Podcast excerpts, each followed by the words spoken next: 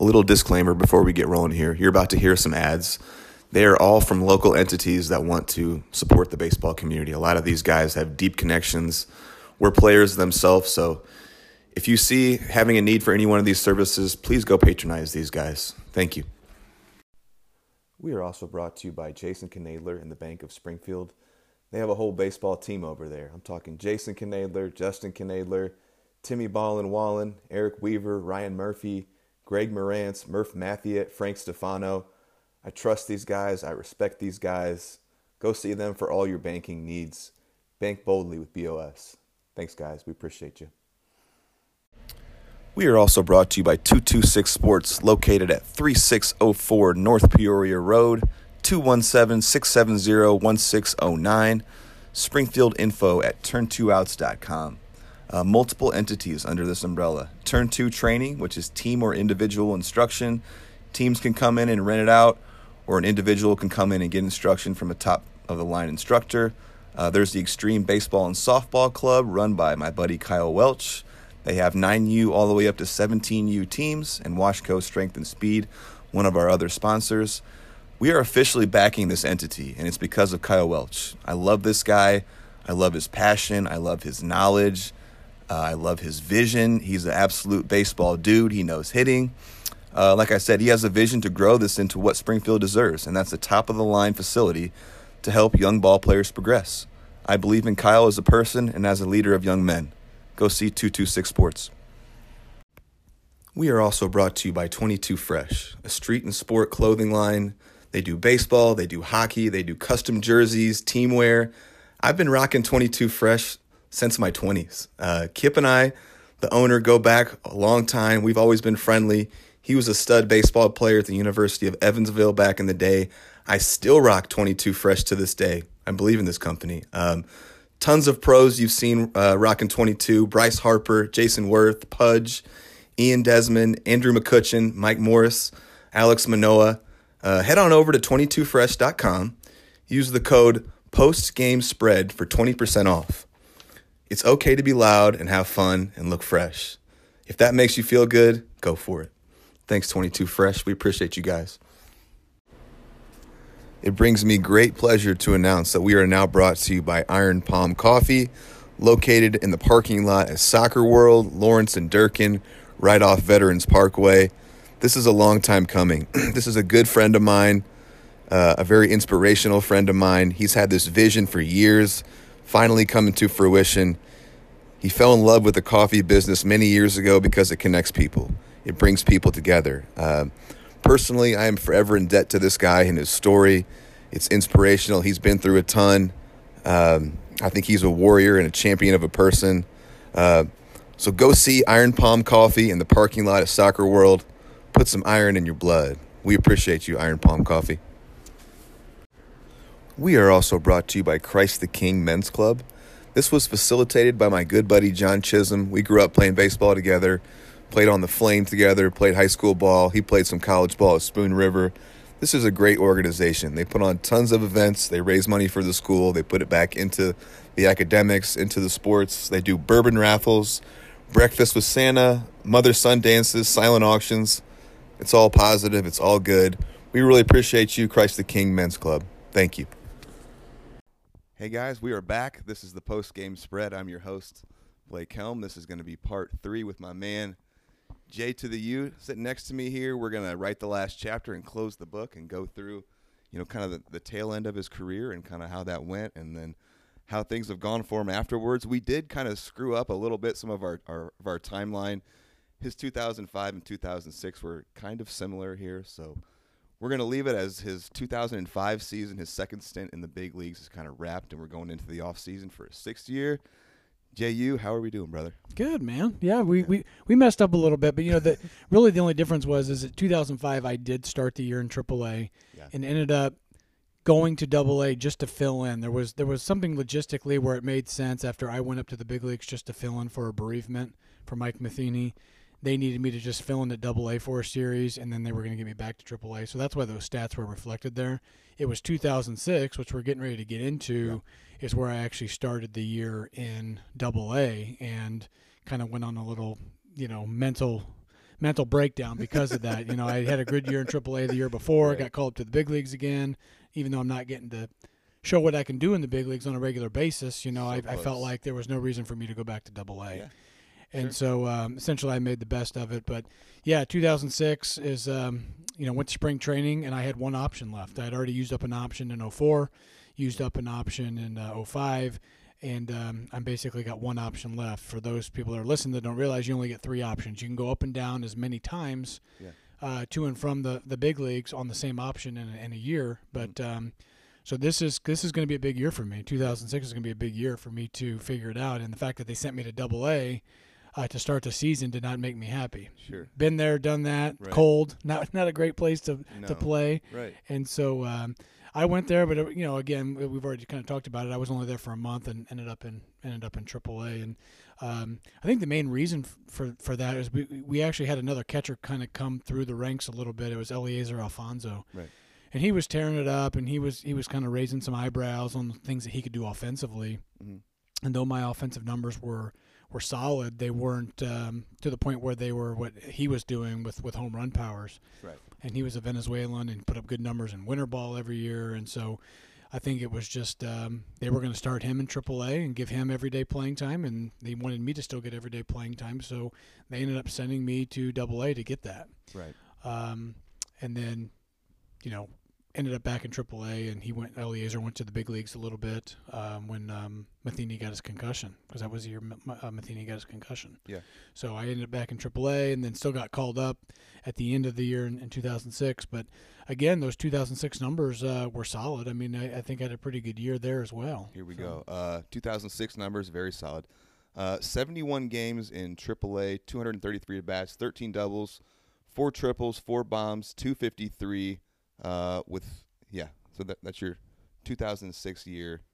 Yeah, so we're so again respectable. You know that 250 number. You know you're one for four. You're absolutely. you know you're not a liability with the bat in your hand. No. You, you know those numbers aren't exactly lighting it lighting the world on fire. But again, I'm I'm hitting in the eighth hole. You Yeah. know, um, hitting at the end of the lineup now that I'm in Double A and Triple A. I'm no longer leading off like I did in A ball. Yeah. And so, um, yeah, just staying ready because you never know. You're you're you're you're a phone call away. You're still in the 40 man. Things are still things are still solid. But absolutely. You're yeah, still that- relatively young. yeah, and Fresno. Fre- I wanted to be in Fresno. The weather's great. Yeah. You know, the the travels.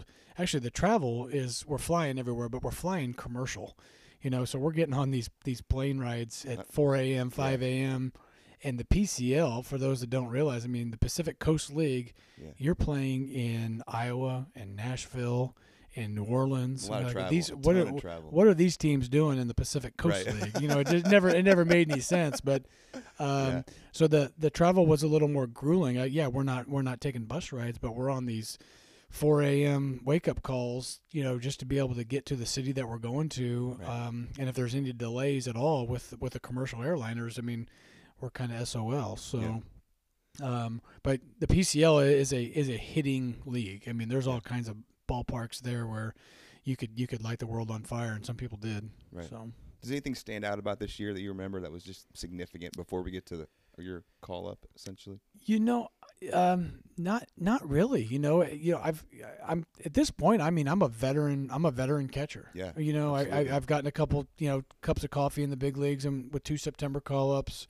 Um, I'm, I'm well respected around the league, uh, you know, amongst the other coaches and the other players that have been around for a while. Um, I really, like I think I mentioned before, I got very involved with the community in Fresno. Right. Was very f- uh, fan friendly. Yeah. Matter of fact, there were, there, there were these two little girls that sat down right next to the dugout, and uh, their names were Savannah and Naomi, and I think they might have been like six and eight years old. Mm. But I was their favorite player, so I'd always go talk to them after the game and sign autographs. And their mom and dad were very nice, and they actually asked me uh, if I wanted to use their cabin during the All Star break. Really? Yeah, and so um, they, they they and there was up in the um, you know Sierra Nevada mountains and everything. But uh, I've just had a great rapport with the fans there, and like I said, it was it was a great stadium to play in. Um, it was downtown Fresno, which is a little bit suspect, you know, and, and, and not not as safe as you would want it to be. But yeah. um, yeah, I, I, I loved I loved I loved playing in Fresno. It was great. So- 25 years old at this time, so you know, still got some youth on your side.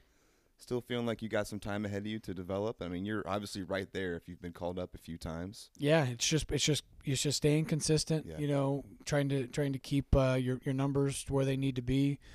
And again, um, I was I was always told that you know catching comes first, and I, that's how Right. I always played the game Yeah. anyway. So I just continued to Like do that. my job behind the plate and uh, try to put up as best offensive numbers as I can. Can you get a, um, a feel on the, on the temperature or like how they're valuing you, what they think of you at this point, or like is that discussed or is everything everything is is solid you know everything is positive you know and so going back to double a you know that that that put a little shock in my gut because it was like Sure. what the what the heck but Yeah, I don't wanna of course now i've got now i've got competition you know Right, yeah. up until this It's a business, point right? up until this year 2006 i was the only only real catching prospect in the organization Yeah. i mean they had a couple younger guys that were you know they were going to try to groom and you know maybe you know like there was a second round draft pick out of long beach i think but you weren't feeling threatened by them. I wasn't. No, there was there was nothing there. I was, and I never really thought about that anyway. I was going to go out and do my job regardless of who else Sure. was in the organization. can't control that. But now they they send me back to Double A, and there's this other catcher, Eliezer Alfonso, and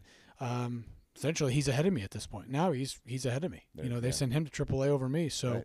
Um, but I was a team player. I was an organizational guy. You know, I after after that initial gut punch, you know, I, I made the best of it, Yeah. and I ended up, like I said, back where I where I, I needed to be. I mean, are there Um, any talks like with coaches with, with or anyone within the organization of like, hey, we want you to work on this in the off season, or we want you to be better at this, or this is what we need to see from you? Well, Is sure. like you know, that? sure. There's always there's always an end of the year kind of exit meeting, and um, there was there was nothing ever, you know, that was uh, glaring that they just needed me to get better at. I mean, I was catching, Yeah. I was throwing. You know, you always want to keep your your catching skills refined, but offensively, I think it was just being consistent. Yeah. And I I could honestly say that throughout the year, I would have some pretty good hot and cold spells. Matter of fact, you know, that year in Double A in 2004. I got really hot at the end of the year, and that boosted my average up to that 274, 275, whatever it was. Until then, I think I was only hitting about 240. I, think mean, I went on a three week tear. on that. That sometimes you would be kind of streaky. Yeah, I mean, I, I, I really did. I went on like the last month of the season. I just went on a tear, and it really, it really got that average up. Um, and I think the same thing holds true for um, you know some of these other years. I mean, I ended up at 250, but I probably was hitting 220, and I had that I had I had that three week stint where you know I just didn't make an out, and Right. before you know it, you're raising your your average you know 30, 40, 50 points. yeah. So So we're we we get to a, a September call up here. Yep. Your, your third one here, or yeah, this is 2006, so this is my Yeah. third time getting called up in Yeah. September. and last time. Uh, yeah, essentially it is. This is my last. This is my last time uh, in the big leagues. This Yeah. was 2006. You know, again, you get called up, you stay ready, and there still wasn't that much playing time to be had. Right. I mean, um, all the all the older guys are still there. Of course, we've got we've got Matt Cain in the big leagues now, and we've got Tim Lincecum, and there's some uh, there's there's some youth on the pitching staff, but from um, from the position player side and everyday player side, we're still a pretty old team, a very old team. And I think the organization made a commitment all along that as long as Barry Bonds was around, that they were going to commit to bringing in veterans. You know, Right. trying to trying to, to trying to make a run. There was not going to be a re- rebuilding effort Yeah. while Barry was there. Right. And so, um, unfortunately, that youth movement uh, and opportunity never really came for me. I never really got that chance It's to all about play. it. timing, isn't it, man? Yeah, I mean, it- gosh, it's so much It, timing. it is timing, and, and again, yeah, I never, I only got one start in the major leagues, One and it was, um, it was the last, it was the last day of the season, I believe in 2006. Um, I got to catch Brett Tomko, and uh, it was it was against Arizona and facing Brandon Webb, and he's coming off one his of the Cy best Young. sinkers right in the game at this point. He's coming off his Cy Young winner, and yeah, I, I hit three choppers to Sweet, third base. yeah, I mean, yeah, I mean, and so I think every time I went back to catch, I'm like, yep, there's where that ball chopped right down to the ground, you know. But Yeah. um, but so it's still cool. And that- actually, what was really cool about that outing was Brett Tomko um, needed he needed to throw um, like eight and a third innings to hit his last incentive Really? for Did he his get it? yeah his contract. Yeah, he threw a, he threw a complete game. Wow. Yeah, he threw a, he threw a complete game. Uh, we won uh, three to one, I believe.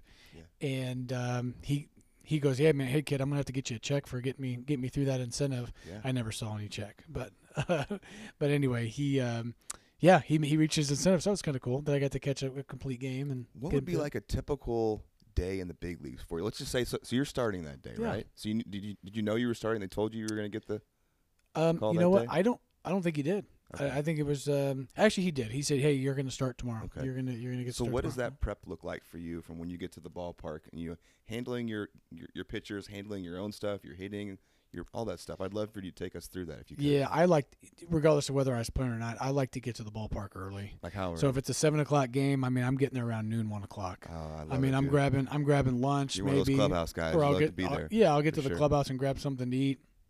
You know, maybe It's do some, there, maybe, man. Yeah, maybe do some early stretching, or maybe get in a light workout. Right. Um, and you're always kind of snacking throughout the day, you know. But Yeah. um, yeah, so I would, uh, you know, just kind of see what's going on, see if anybody needed any extra work on the on in the bullpen session. I was always willing to catch a bullpen, you know, and work with those guys. Um, just depending on the day, you know, if I feel like I need some extra stretching, I do that. But once uh, once kind of three o'clock, three thirty hit, you know, you went out for the, with your team warm up. So you're taking batting practice. You know, you might have some extra bullpens to catch or something like that.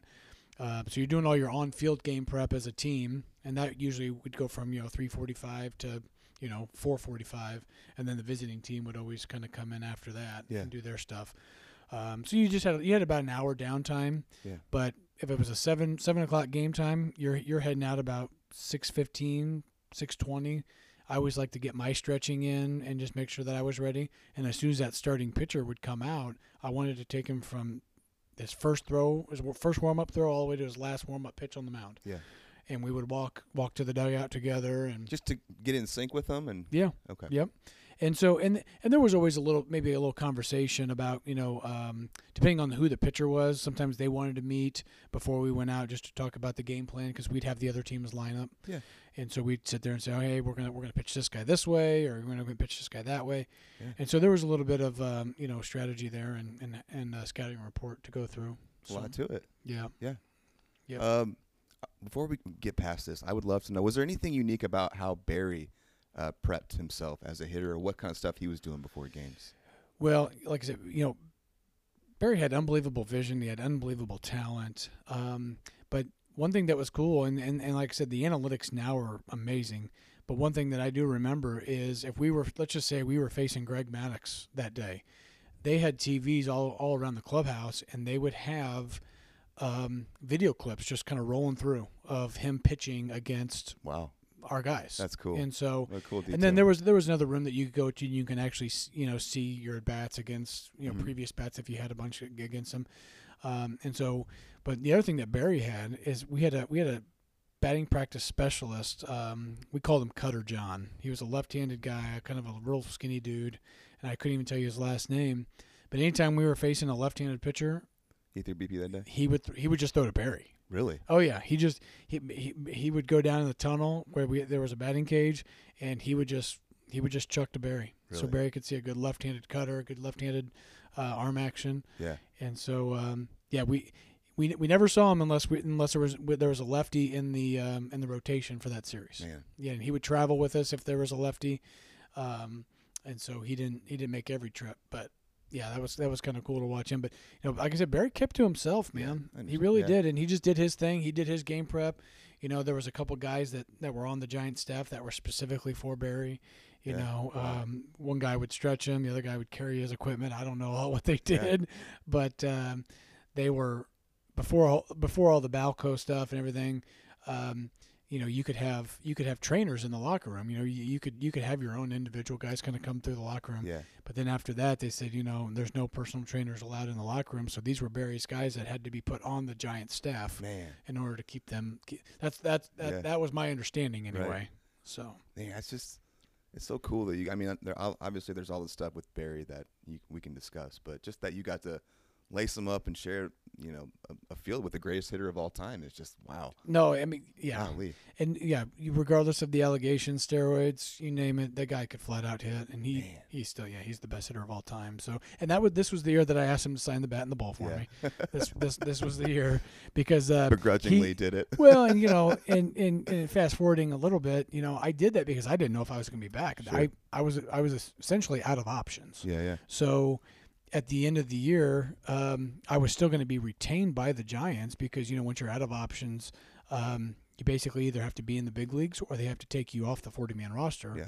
Um, and we'll get to that here in a second, I'm sure. But Um, so I, you know, I just didn't know. You know, if they take me off the roster, I get des- designated for assignment. That means any other team could could could grab me or you know um, Right. sign with another team. So, and his contract ha- was expiring as well. So I, you know, but it ended up being where we both came back. We were both back for the, the 2007 year. Yeah. Um, I signed, or actually, actually, um, we'll kind of get into that. But um, after this season is when I went to the Dominican Republic. Yeah, I'd love Um, to. T- uh, Felipe Alou came to me and said, "Hey, you know, hey Kay, you know, we want to get you down to play some winter ball, get you some more bats, you know, um, that's cool. get a little bit different look, um, face some face some higher quality And pitching." Felipe Dusty was out at this point, and Felipe's in. Is that right?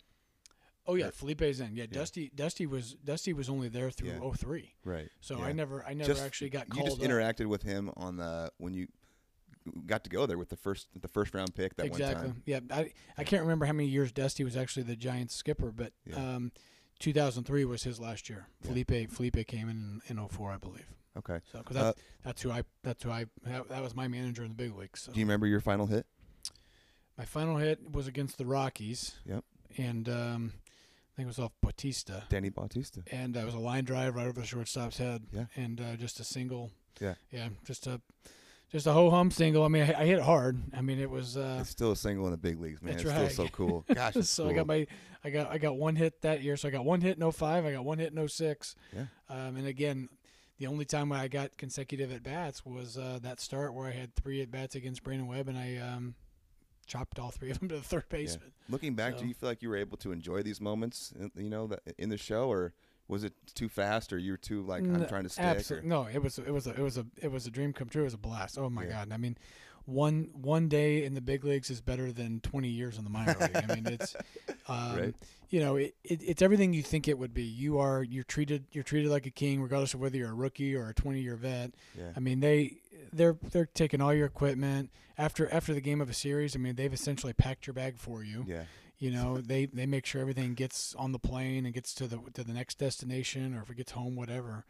But we are, uh, yeah, we're just treated like kings. We get we get our own suite at whatever ho- whatever hotel we're staying at, whether it's uh, Ritz Carlton or um, you know a big Hyatt or whatever whatever it was. We got our own room, uh, and they were suites. I mean, they were they were unbelievable rooms, uh, per diem.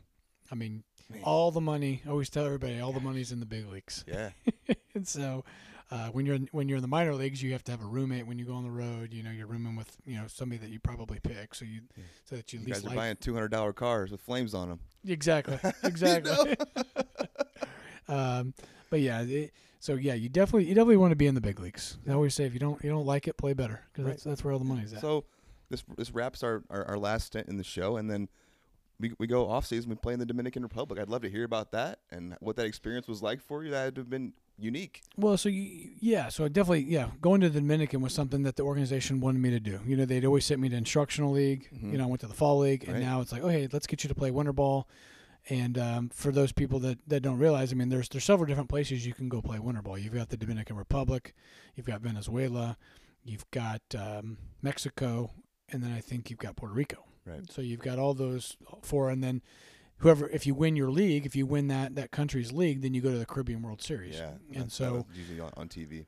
um, this was one of the coolest experiences of my life, really, going to the Yeah. Dominican Republic. You know, um, I Ryan O'Malley had been going to Puerto Rico, so I got to yeah. I got to get his perspective on it. I had several teammates throughout the year that had gone to to play winter ball, and I never really knew if it was something I was going to do. For one, a lot of a lot of pitchers would go play winter ball because they needed extra innings. Mm-hmm. Um, some people would go play winter ball, you know, because they got hurt during the year and they didn't get many at bats, Right. and there was kind of a way to catch up with their Mhm. development. I had had plenty of playing time. This was a way for them, for the Giants, to maybe see, okay, if he if he does well down there playing every day, um, we'll see, you know, see how he'll, he'll handle the big league stuff, you know, Sure. because there's a lot of big leaguers that play winter ball. Yeah. Uh, Dominican Public, Dominican Republic, um, baseball players, they have a lot of pride, man, and the the caliber of baseball that was down there was just incredible. I mean, just incredible. What My- would you compare it to level wise? I mean, it, it's a cross between AAA and the big leagues. Yeah. I mean, because you've got you, you. So on my team, we had um, Pedro Feliz was our third baseman, who I played with, you know, in the Giants organization.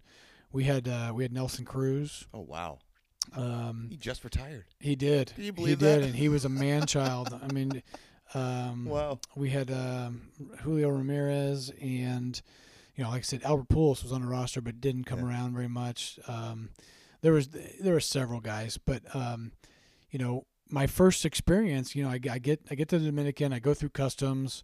You know, there's a guy there waiting for me. The GM, Jesus Campos, was there to pick me up, and he gets me to my hotel room. And the hotel was kind of like a we're in, we're in San, Fran, San Francisco de Macoré, so we're kind of right in the middle of the country.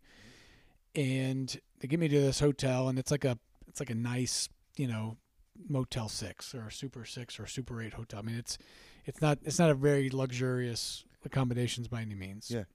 Uh, but it's right next to a casino, and um, you know every day I would just eat huevos and um, pollo, chicken and eggs, chicken and eggs every day. Um, but um, so we, I get I get I get settled in the hotel, and then I, I go to the I go to the stadium. I grab all my baseball equipment, and I, I head to the stadium, and I I walk in, and um, there's you know it's just kind of a cruddy cruddy locker room, nothing nothing crazy. Yeah. Um, so I get set up in my locker and just kind of meeting guys as they come in. Well, I'm watching all these Dominican players come in. There's only other one American on the team. Nick Gorno was his name. Um, so we're I'm watching all these guys come in, and every single player that's coming in is taking out their firearm, taking the clip out of their firearm, and putting it in the gun safe. And I'm like, okay. What's I'm going like, on here? like apparently all these guys carry down here. Strapped. Um, and so it comes it comes payday, and I get I get um, oh I was probably making 12, 15 grand a month, but Okay. they they paid me in cash, hundred dollar bills, and so and so here I am getting a stack of hundred dollar bills, and the only guy that doesn't have a gun. Oh, okay, now it makes sense, right? Yeah. and so I'm just like, this is this is a little this is a little freaky for me. So what I ended up doing was I ended up telling them to. Um, I took a. You didn't need much money down there. You Yeah. really didn't. So I took a couple hundred bucks, and I I'd write down on the envelope how much was left in there, and I had them keep it in the safe. Really? And I, and I basically signed signed the money out. Did so you when I- feel safe down there? Um, I felt safe to the point where I didn't I didn't go outside the hotel and the casino that was kind of right there in the ballpark.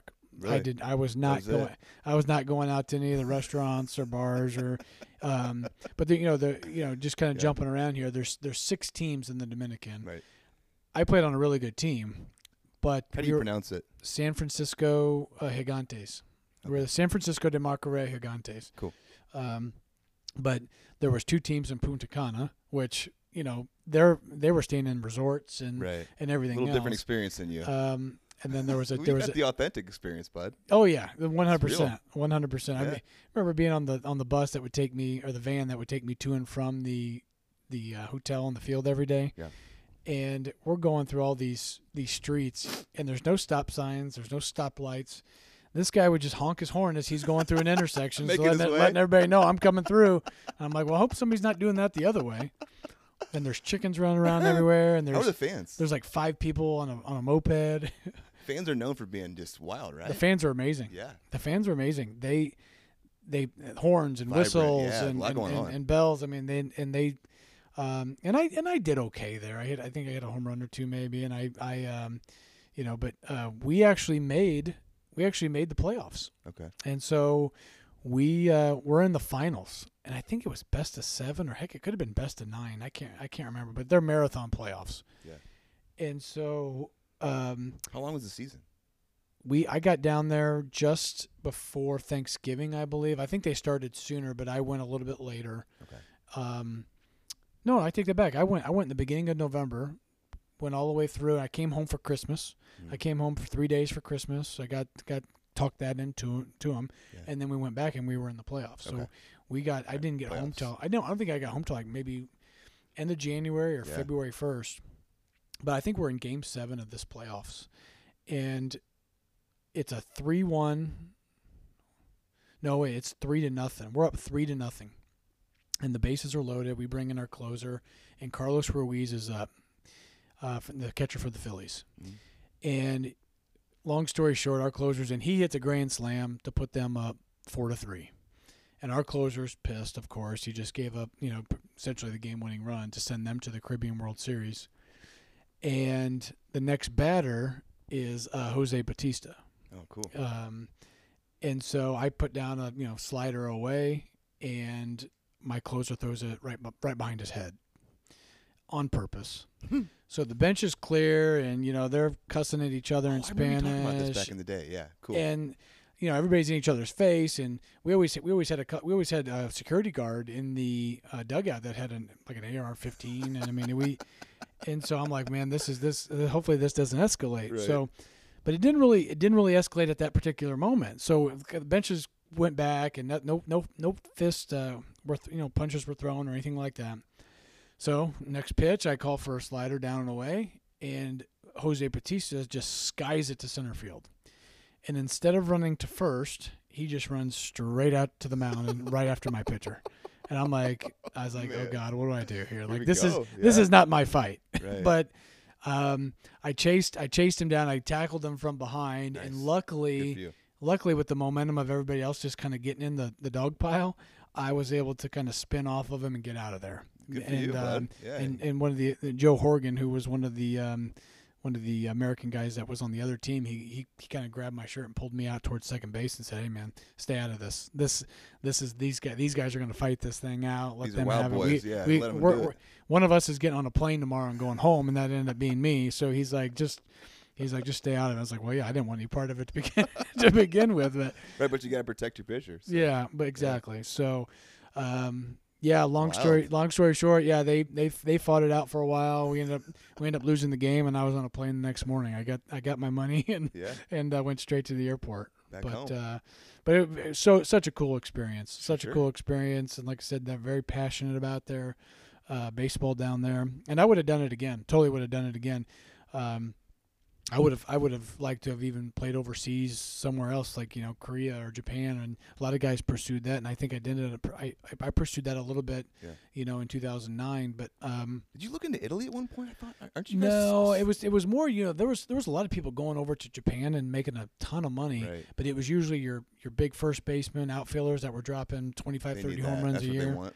Uh, or pitchers. Right. And being a catcher that wasn't hitting that many home runs, there was a language barrier issue as well, Mhm. and so it just it wasn't it wasn't an option for me. There wasn't anybody that was truly interested in that. But Yeah. um, it'd been cool. But yeah, the Dominican was a cool experience.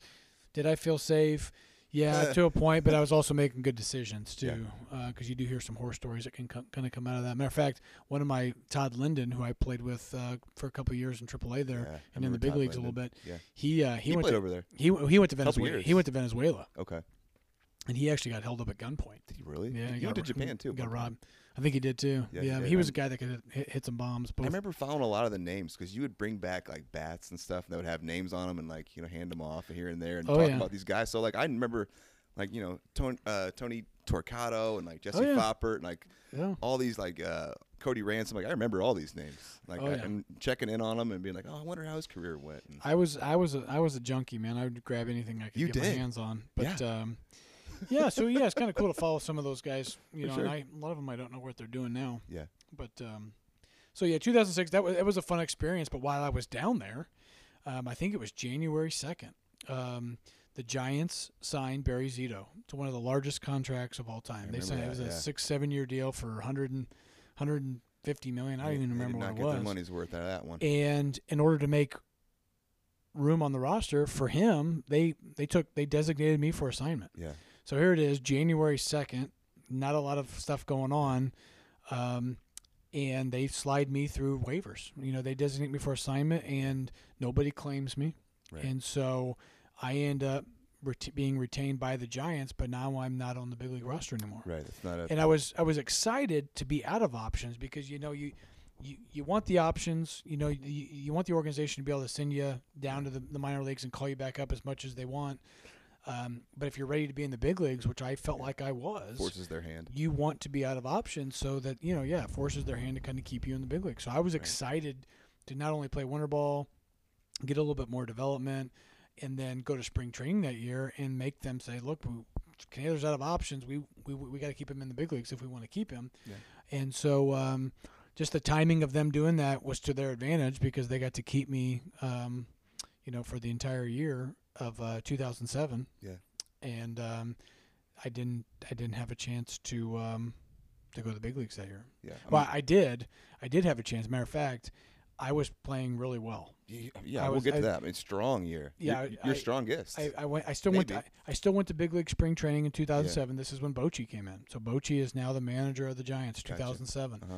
and um, A legend. so it's it's it's it's me. I, they've got uh, Bengie Molina at this point. Bengie Molina is now the, the everyday catcher in the big leagues. Yeah. Ma- Matheny reti- retired Yeah. because of the concussion issue the year Right. before, and so it's Bengie Molina. There's uh, myself, and then there's Yamid Haad who was in AAA, and then um, Guillermo Rodriguez. Yeah. And so, um, I go to AAA. Everything's everything's good. I'm playing. Back up a little bit. How do you Yeah. feel like you, you stack up against these guys when you're like you're obviously doing drills with them and doing stuff with them in spring training? Like, where do you feel like you're you're at? From a defensive standpoint, I'm I'm you know kind of head and shoulders over all of them. Yeah. You know the the Latin the Latin catchers always had really strong arms. Most of them. I mean, Guillermo had a strong arm. Yamid Haad had a Mhm. really strong arm. But um, I I think I'm still you know over them as far as arm God, strength. you were so close. man. catching, catching. Um, you know, Latin catchers also had a knack for just kind of being a little bit smoother with their glove on their Mhm. receiving. Mhm. But um, for the most part, I mean, I was still, I was still rated as one of the strongest defensive catchers. You know, Yeah. in the in the organization and probably in baseball. You know, um, Yeah. so And you know, I this is the, a cool moment I think because I'd like to highlight this. You probably didn't know, you know, that you were not going to be going back to the big leagues, but you were so close. You were like what some people, uh, a, a term that Dan Ortmeier and I talked about was a 4A player, a guy that's, you know, probably too good to be in AAA, can't quite stick in in, in the big leagues, and they're they're kind of back and forth, back and forth. And catching is such a unique position too because there's guys like you know, a David Ross or you know, if, if you can really handle your position, if you can be a catch and throw guy and handle your bat a little bit, you can make a 10 year career as a backup one hundred and hang forever. And you were so close, man. Well, and Gosh, you and again, close. so there was something that happened in 2007 where they had to call. They called up Guillermo Rodriguez.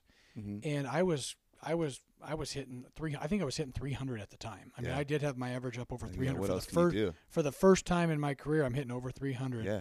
And somebody went down in the big leagues. It might have been Eliezer Alfonso because I think he was up there at the time. So I think it was me and Guillermo were in AAA together. But because Guillermo had never been put on the 40 man roster, um, and essentially when they when they put him on, he had options. So they Right. could they could call him up, send him down. Um, if they would have called me up, I'm going back on the roster. But then in order to send me down, then they got to designate me for assignment then again. So Exposed. from a business standpoint, they made the right decision man, it's the game. but it? but it's God, it stings that here I am. He's he's probably hitting 230, 240 when he got called up. I'm hitting 300 for the first time in my life, he had better options. and he from a yeah from a from a from an operational standpoint, Ain't that a they it was easier for them to call him up so they could send him down a week later or two weeks later, whatever it was. That And is so um, it's a tough pill to swallow, my man. it, no, it, it was, but it's but it's but it's business. it's business. and, and and and in fact, so um, another another cool story about this year is it's 2007 is the year that the All Star Game was in San Francisco. And so um, I'm I'm just kind of bitter at this point. Like I'm I'm to the point where okay, they sent me back to Double A the year before. They still called me up, not complaining. Um, just not getting my chance to show what I could do in the big league level when I've clearly already shown what I can do in Double A. I've shown what I can do Yeah. in Triple A.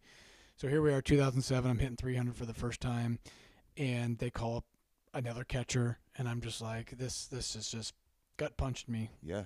And so uh, Bobby Evans, who was the um, head of player personnel for the Giants, calls me and says, "Hey, you know, we we got a really cool um, opportunity for you. Um, we you're gonna we, we need you to catch the home run derby for the uh, the All Star game." and I said, I said, "Well, let me let me think about it, Bobby." I was like, my my my girlfriend uh, is coming out, so Ann and I have been dating now for three years, and All Star break was the time where well, look we'd get two or three days together. Your future you know, bride. and she Yep. she came out as often as she could, and Yeah. you know, and we we obviously made it work. We've been together for almost twenty years now, Yeah, and absolutely. um, but and I, I told you that I had that offer for that cabin up in the Sierra Nevada mountains. So they were giving us their cabin for the for the All Star break. Yeah. We had gotten a boat rental lined up, and I just didn't think I want I didn't want to give that up to go catch in the All Star game. yeah. And so I turned it down. Man. Yeah. I turned it down. I can't believe I turned it down, but I turned it down. I sent Um, you that link this morning. Your the, your jersey from that is on eBay. for like three hundred bucks. Well, I've got that jersey. Well, they've got another the, one that's the, on eBay. the. All Star, the All Star. Yeah, I've got it's it. on at- eBay. I've got it right at, now. I've, got it at home, so they must have made more than one. Yeah, Um, someone wants to buy that. so it's I got, eBay. I still got the jersey out of the deal. Yeah. Um, but um, That's a big y- gesture for Ann. For, you know, for you and Ann. no, it was. You know, and and, and obviously, It's tough to um, be a ball I was, wife I or was, girlfriend. I was I was in love. I was falling in love. Yeah, you know all that absolutely. good stuff. But um, it was just something that I made the decision and would. Yeah, do I regret not catching the big league All Star game? Probably yes. Yeah, I'd be lying if I. But uh, hindsight's hindsight's twenty twenty. But Yeah. uh, it would have been pretty cool to catch that and got to meet all the All Stars and been So- around. And If anyone wants to check it out, eBay right now. Justin Knoedler All Star Game jersey. It's on there. It's the most expensive item you can find for Justin Knoedler. there you go. uh, and I've got a, I've got a, a cool clip about from Danny uh, Ortmeier uh, about how, how close you were. Yeah. Here we go. Yeah, I, I saw that question, and and and I, I think you're right. Like, I think he was probably as as close as anybody, right? A lot of times, you know, at at that at that point, it's just kind of, um, you know, right spot, right time. It, you Timing, know, yeah. somebody got hurt, somebody didn't, right? You got the big hit, or or you threw the guy out at the right time. You know, whatever it may be, but the the skills were obviously absolutely there. I mean, just absolute bazooka. Uh, you Yeah. know, on his right arm there, um, Oh, super freakishly athletic, uh, right? Especially for a catcher. Um, nothing against Right. catchers, but at, at that time, you know, you you had your, um, you know, like our Bengie Molinas, right, and our guys like that that that Yeah. weren't always known as like just crazy athletic people. They they were Right. super athletic, but you know, Knoedler, you've got a you know a four percent body fat plus Yeah. runner. You know, like I said, Right. bazooka on his right arm, and and could also you know had a pretty good feel for the barrel and the bat. You know. Cool words. Yeah, no. Ordy. I mean, I, I love hearing his voice. Matter of fact, he texted me after the last uh, session, so I don't know if he's he's obviously been listening a little bit Yeah. and said he really enjoyed doing the interview. And um, Oh, cool. we we miss each other so much. Neither one of us has made an effort to to get back together for a while, but um, we still we send each other texts once in a while and follow each other on Facebook and all I that. I sent him a text. I said, "Do you remember this this defense prank that we talked about in the last episode? This defense." And he was like, "What are you talking about?" And I explained it to him. He was like, "Oh my god, I can't believe it." He goes, "I do remember." that." Yeah, yeah, yeah. So yeah, he and yeah he would have been there. Yeah, he was totally there because we Yeah. lived together. Cool. And I've got some. um, I've got some Dan Ortmeier quotes here. You ready for yeah, him? yeah. Let's go. All right, man. Yeah, it was so fun talking to him. I mean, just that I get to talk to all these guys, like these baseball dudes. That you know, it's just it's been a pleasure for me too. Uh, together with Justin through the thick and the thin, the highs and the lows, the highest of highs and the lowest of lows. Uh, first impression, he's a wonderful teammate, freakishly athletic. Uh, we really hit it off. We just kind of were drawn together. You know, he's like a Texas dude. You're Yep. Central Illinois boy. Uh, we love to talk about hunting, outdoor stuff. We gravitated towards each other quickly. Uh, a hard worker, first guy in, last guy out. It's cliche, but it's true about Justin. Uh, he loved being at the field, and that's you know what you said about getting there early. I, I loved getting in the field early too, like just soaking it all in. Man, there's something special about that. I uh, love being in the weight room, loved working, loved being in the cage, loved being around the guys. Maybe too good for AAA, but just not quite there to stick in the show. It's really tough. Uh, it's, it's we just played the clip as close as anyone. Uh, good power to all fields. Um, uh, known probably as a defensive catcher, but the bat played. Uh, could more than handle himself with the bat.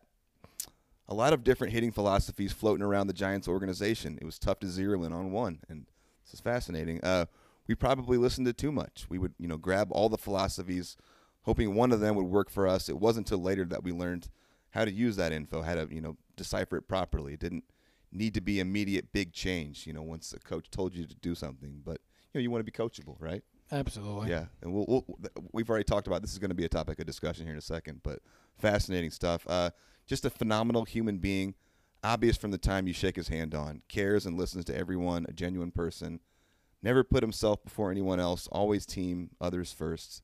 We played a lot of Tiger Woods on PlayStation together. We were pretty lame going out because I asked him like, any like funny off the field stuff or you you know getting wild, and he was like, you know what, not really. Like we were just pretty low key, mild mannered guys. Yeah, we didn't, we weren't we weren't partiers. I mean, yeah, we'd take advantage of an off day and go out, and you know we'd go to dinner and stuff like that. But you know, we weren't we weren't looking to chase girls and and and um, you know Yeah. party and drink and stuff. I mean, Right. yeah, we'd grab we'd grab some beer and have a beer once in a while and stuff Yeah. like. But but um, I'm glad he said that about a teammate because you know one thing I always wanted to take pride in is, is being the best teammate that I could be. Yeah. You know, and so it doesn't take doesn't take any effort or talent to be a great teammate. And um, so then yeah, and then he mentions about you know all the different um, hitting philosophies and that and.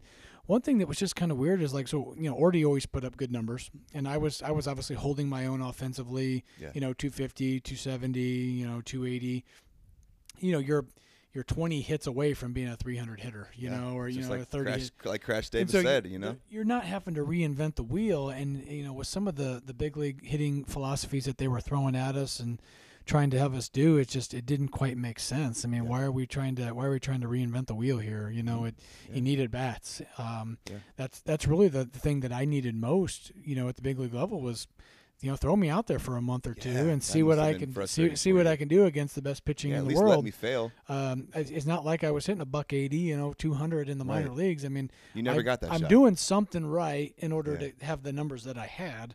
Um, and so yeah, Joe Lefebvre, Willie Upshaw, those those were the two big league hitting guys, and they were pretty adamant that I always kept two hands on the on the bat. You know, they were they were kind of a top hand dominant. I mean, at least Willie Upshaw was. and Oh man, I remember both- the top hand stuff. both these guys Yeah. were both these guys were good hitters in the big leagues. You know, Willie Upshaw was was um, you know a pretty good hitter throughout his career. Yeah. But um, he was real he was real big on the top hand. You know, and and I I hit more ground balls to third base because of that top end. And I was always more of a pull hitter anyway. But just the way they had us when we're working in the cage and they want us to do certain things, you're listening and you're just doing it. And um, I wasn't using the whole field because of it. Yeah. Uh, I was really tense. I think it, that you know, and I'm I am top hand dominant. Don't get me wrong. I mean, my my right hand, I'm a good thrower because of my right hand, my right arm. So I think that kind of parlays into hitting where you okay, you feel that barrel and you throw that barrel with your top hand, so Yeah. it can kind of kind of work the same way as throwing a baseball. But um, there's some other things that kind of kind of go with that, and so I was I was pretty tense. Um, Yeah.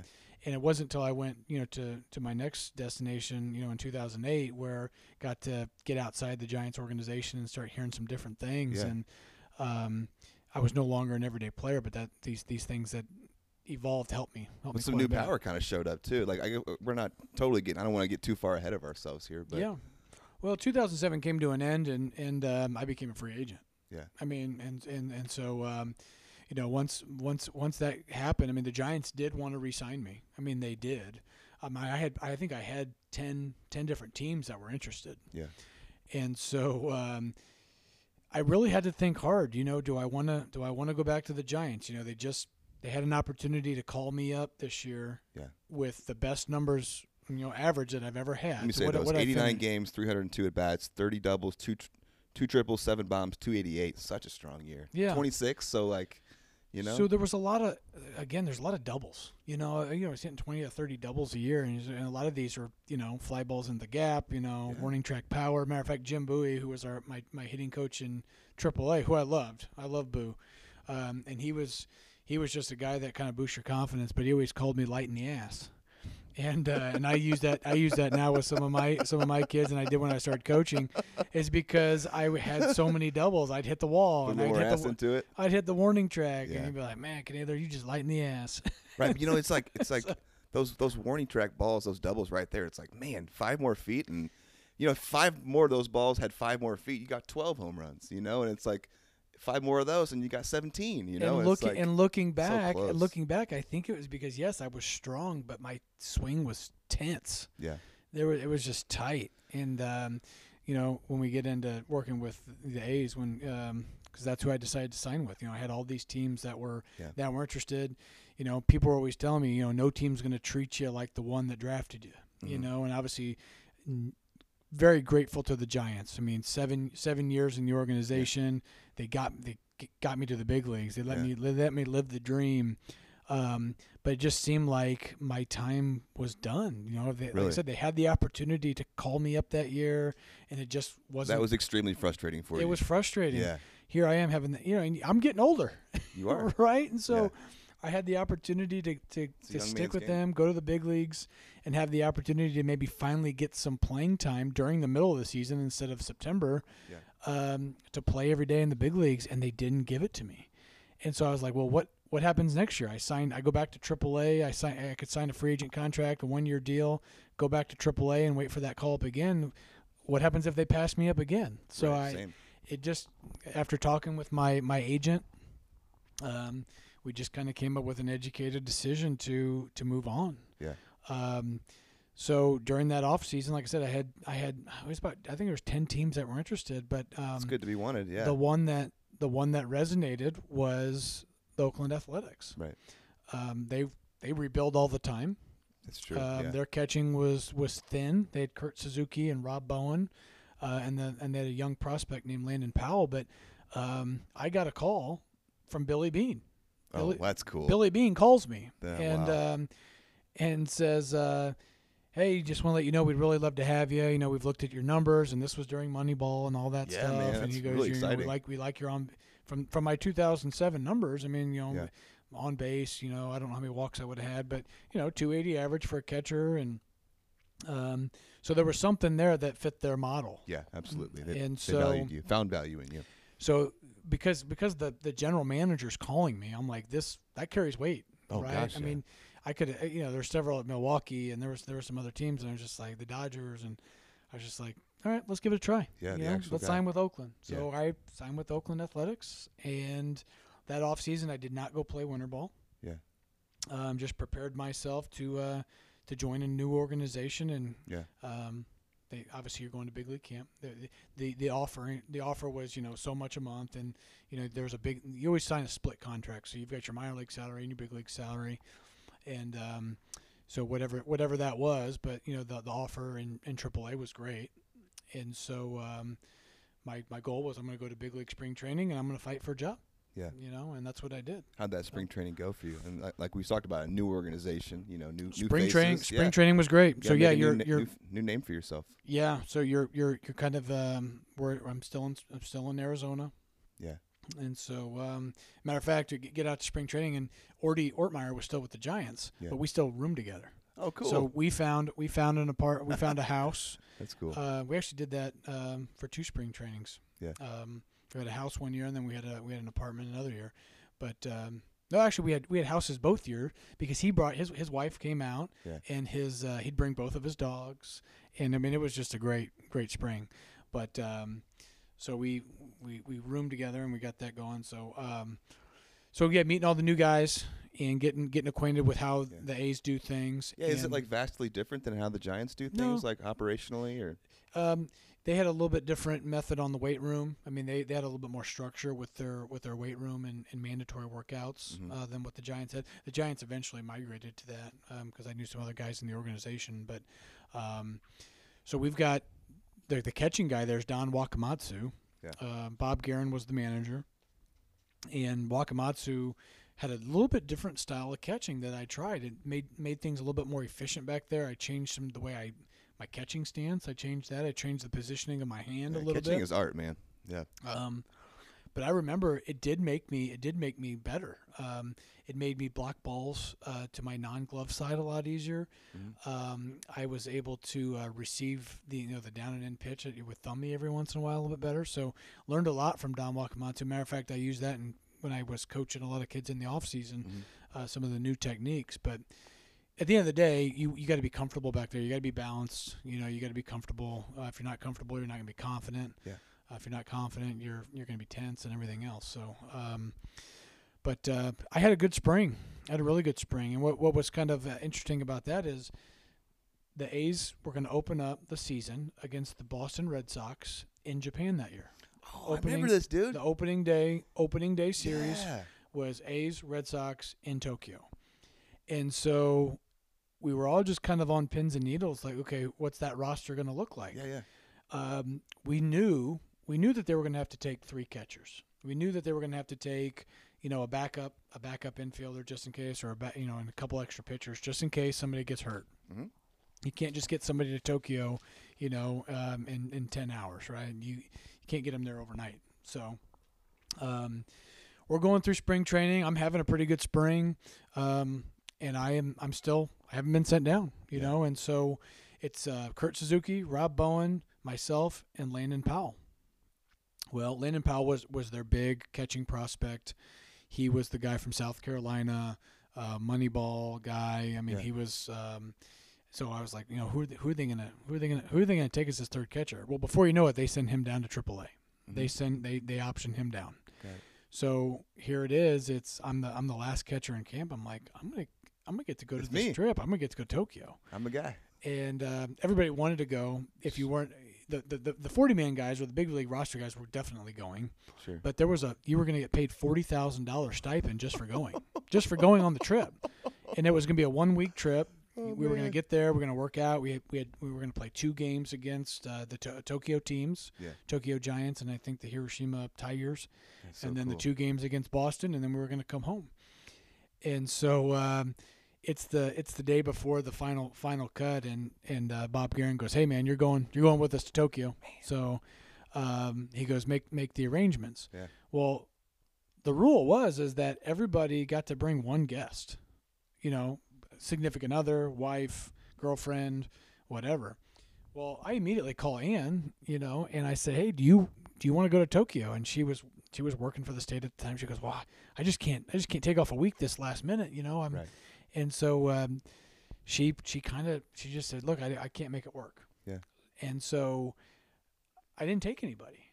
Well, I'm getting on the we're getting on the plane to go to Tokyo. We're boarding up, and so and so brings his dad, and so and so's got his brother, and I'm like, well, son of a gun, man. Could've I brought one of them. I yeah. didn't I didn't didn't think about that. I didn't think it was. I, I just thought it was. You know, you can bring your Significant wife. other. Yeah. Yeah, and so I uh, and we're we're obviously not married at the time, but you know, uh, plenty of people brought their girlfriends. But I was like, man, that would have been a great trip to bring Jason Oh my on. gosh, I mean. I was just being like, oh sure, I'm going to bring my brother with me. Yeah. You know, but um, so me and Brooks Conrad were the two extras. Oh, cool. Yeah, I I remember name. Brooks. Yeah, absolutely. So Brooks Conrad and I get pretty close this year.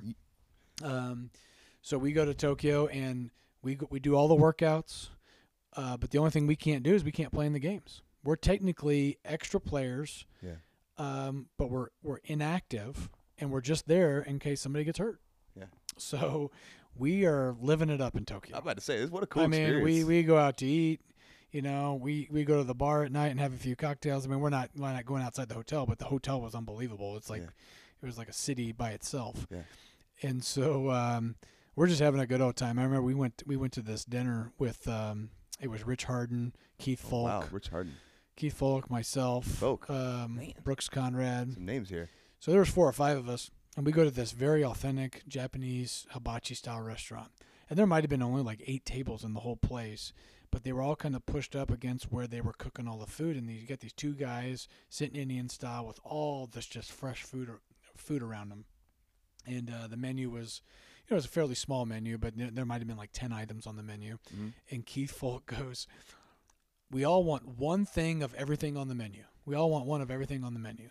So they just, they just, it was like an eight course meal. They Yeah. just kept bringing stuff out, just kept bringing stuff out, and at the end of the thing, you know, they bring out our bill and it's like three grand. and uh, Keith Foulke, who I think it, he was the one that closed out the Keith Foulke was the one that closed out the the Red Sox World Series. Yeah, he, he was. um, in 2000 what four or whatever year that was. yeah, absolute serious big league closer. And so he um he he bought he bought the bill or he foot the bill. Classy thing for him to do. Yeah. And so and we got we got like four hundred dollars a day meal money on this trip too. Oh, a so cool not, not only did we get a very nice stipend for going, but they gave us all this this 400 dollars, Yeah. which was in yen. The places But, uh, baseball's taking you, man. So cool. Oh my gosh! So it, that was it was a, it was a great trip, cool experience. Uh, I think we went we went one and one.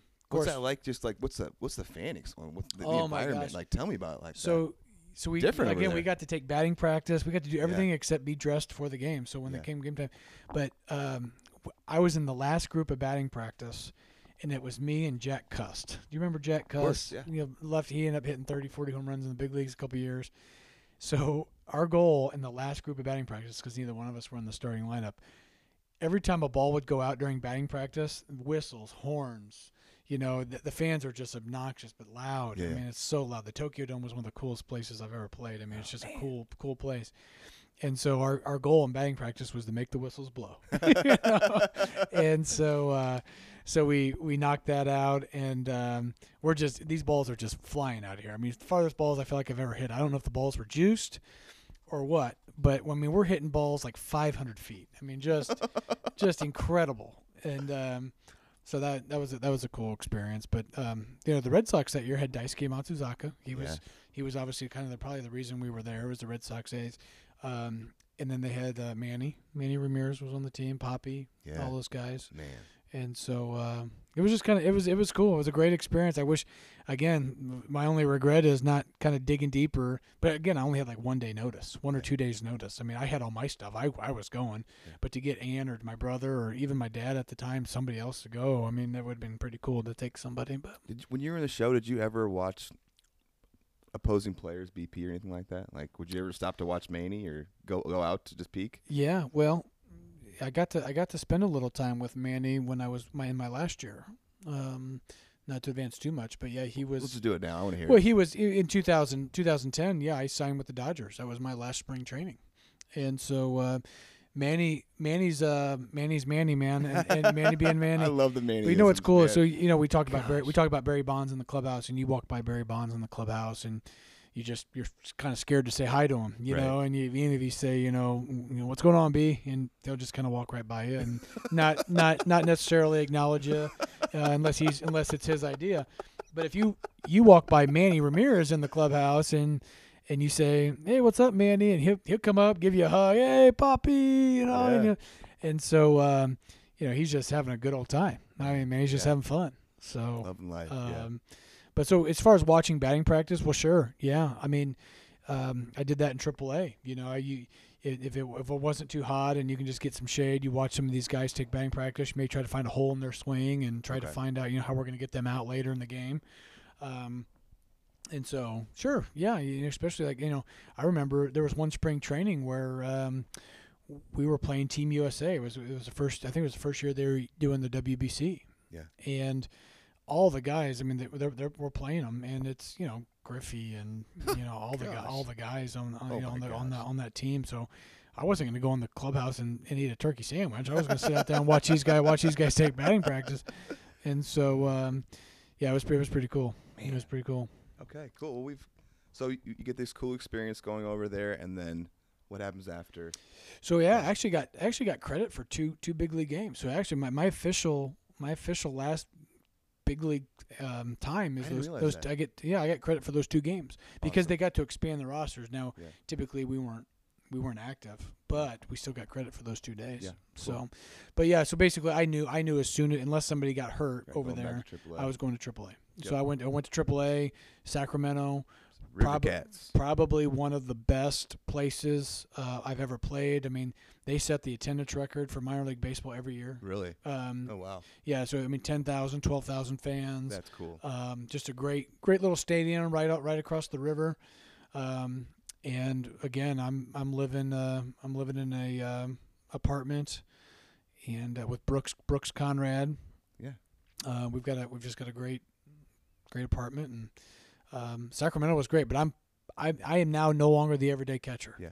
I'm playing once a week. Yeah. Landon Powell. That's tough. Landon Powell's the prospect. He's he's catching three. I'm catching one. He's catching three. I'm catching one Right. and um, it was hard for me to adapt to that. Oh my you know, I'm used to seeing pitching. I'm used to seeing pitching every day. Yeah. Um, I end up hitting quite a few home runs. Yeah, interesting stat line. Yeah. But one thing that one thing I, I did kind of go through a swing change though. I'd love Uh, to talk so about we, that. So we did go through a swing change. 217 at bats, 67 games, 12 doubles, one triple, 10 bombs. Yep. 100. Uh, you batted 175. Yeah. So I'd love to. Yeah, let's, let's talk about this swing Yeah. change, the evolution of your swing. Let's go. It was uh it was it was a tough year because you know you you go you go 0 for three and then you don't play again. Yeah, You know, to 0 for sit 3, on 0 for four, and then you, Right. and then you sit for three or four days. How you live with that? So you can't you can't get in a, you can't get in a groove. And some of these Yeah. guys that can do it, I mean, more power to them. oh my but gosh, yeah. um, but you know, then there were some times where I you know I I hit a walk off home run or I do well. Um, but you know what what happened was um, yeah who'd you get with? What, what happened was it was in spring training. Ty Van Burkleo was the hitting coach, and he he noticed it right away. I'm I'm keeping two hands on the bat. I'm really dominating my swing with my top hand, Yeah. and he just talked about tension. He talked Mhm. about tension in my grip, tension in my shoulders, and um, just just kind of dominating with that right hand and rolling rolling over too much. And And so he goes, he goes, hey man, let's just loosen that grip and let's just let's just let it fly a little bit. He goes, throw throw your top hand, throw that barrel at the ball, but then just kind of let it go. I mean, just fire fire like you normally do, but let it go and just to see if we can do like a kind of like a one hand finish, Yeah. you know. And so I did that, and I'm not kidding you. In batting practice, the ball's going like 20, 30, 40 feet further. This is like a light bulb moment. I like, mean, oh, and so we talked about we talked about that batting practice in the Tokyo Dome. I mean, I'm hitting balls further than I've ever hit in my life yeah, because I'm not I'm not muscling my swing. Yeah. I'm not over swinging. being an athlete. I'm almost just like inhaling and then whew, just oh, exhaling through cool. the ball, and everything is getting released through contact. yeah, Um, and and the balls are just jumping off my bat. I mean, I'm hitting balls to right center out. I'm hitting balls to center left, and just kind of just kind of catching the ball in the barrel and letting it go where it wants. Letting the ball just Yeah. go wherever whatever direction it wants to go. But I'm getting everything through, and everything is getting released at the ball. so feeling good. Yeah, and so, cool. um, we you know we're in the season, and you know these these these these these balls that are probably going to the warning track or the wall are actually going over the fence now. yeah, And It's not like I ever had a problem getting the ball over the fence in college, but you know those are metal bats. This is wood bats, so I'm sure there's a little difference there. Yeah. But um, man, it it's just surreal. But you know, I just didn't get the enough at bats to get my average up. Right, You man. know, and so, uh, but be frustrating. You have this moment of like a, a swing, you figure something out, and like a you know Yeah. a light bulb, like I just said, but you don't get enough yeah. opportunity to really capitalize. But on we have a we have a really fun team. That's cool. You know, we got we got a bunch of great guys, a bunch of veteran guys. Like I said, Brooks Conrad. Brooks Conrad's playing shortstop, second base, kind of getting mixed and match. This dude is on his belly five or six times a game. Yeah, probably nice big league probably the utility guy. hardest hardest uh, playing guy I've ever played with. Really, I mean, we had we had chalk in the in the dugout. And we'd we'd put tally marks on the on the dugout wall at how many times he dove per game. Really? I Yeah. mean, he, would- he could be ten feet from uh, away from the ball and still die for it. I mean, Yeah. it was just a gamer. No batting gloves. Casey Rogowski came from Wow. another organization. He was a big burly left-handed first baseman. He was a fun guy, kind of animated guy. Um, but uh, we the pitcher, pitching staff that year we had Gio Gonzalez, we had Dallas Braden, um, uh, Lenny DiNardo. I mean, we had we had we had we had some really good guys. Kirk Saarloos. Um, I know there's some other guys on there, but you know Dallas Braden ended up throwing a, a perfect game yeah, in the big leagues. remember that? Uh, Gio Gonzalez, I think he did. He throw a no hitter. I think he might have. I ended up catching six or seven, eight guys that, that all threw no hitters or perfect games in the big leagues. Wow. I mean, Matt Cain, Tim Lincecum, Jonathan Sanchez, Dallas Braden. Um, I know there's I know there's some other ones. Wow. Um, but um, yeah, just kind of kind of great year, and we we, we Yeah. actually we get to August, August, and Landon Powell gets hurt. So I did get to kind of get a get a groove at the end of the year where I where I got to I got to finish the season, and then uh, actually I think it was like middle of August he gets hurt, and here I am. Okay, I'm the only catcher in AAA. They bring up some guy from like rookie ball just to be like a backup Yeah, catcher because um, they didn't they didn't have anybody else to to bring up. I'm like, well, I still I guess I could get called up, you know, for September. It's all about timing, baby. And and I and I'm thinking, I'm thinking, well, you know, most all organizations call up a third catcher in September. Yeah. The A's were the only. They were the only one. They were the only one in baseball that year that did not call up a third catcher in September. Ain't that a beat? Of course, now they're American League team, so they don't they don't need to. They're not they're not DH or not pinch hitting and stuff like that. They got the DH, but it didn't matter really because we we won. We won our division, and we end up we end up going to the uh, PCL uh, playoffs. Mhm.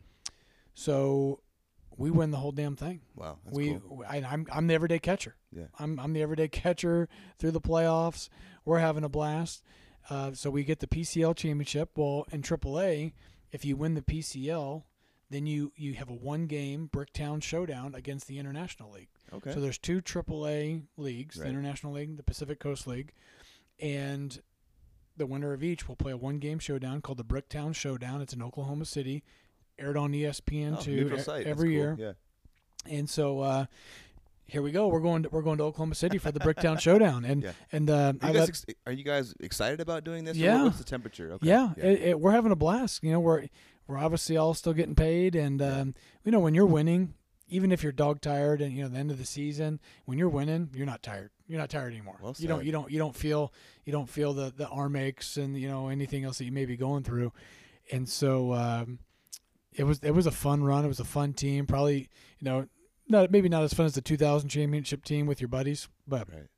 this was an awesome year. Yeah. We end up. Uh, I remember so many people got to watch that game on on TV because it was on ESPN too. So they're watching it, and um, we won. I think I went. I think I went one for four, and we were the uh, AAA champions that year. I got we got rings That's and cool. everything. So Yeah. it was my third ring. So you got the Lincoln Land ring, the Northwest uh, championship ring, and then um, AAA championship I ring. So it was cool. It, it, it was a great year.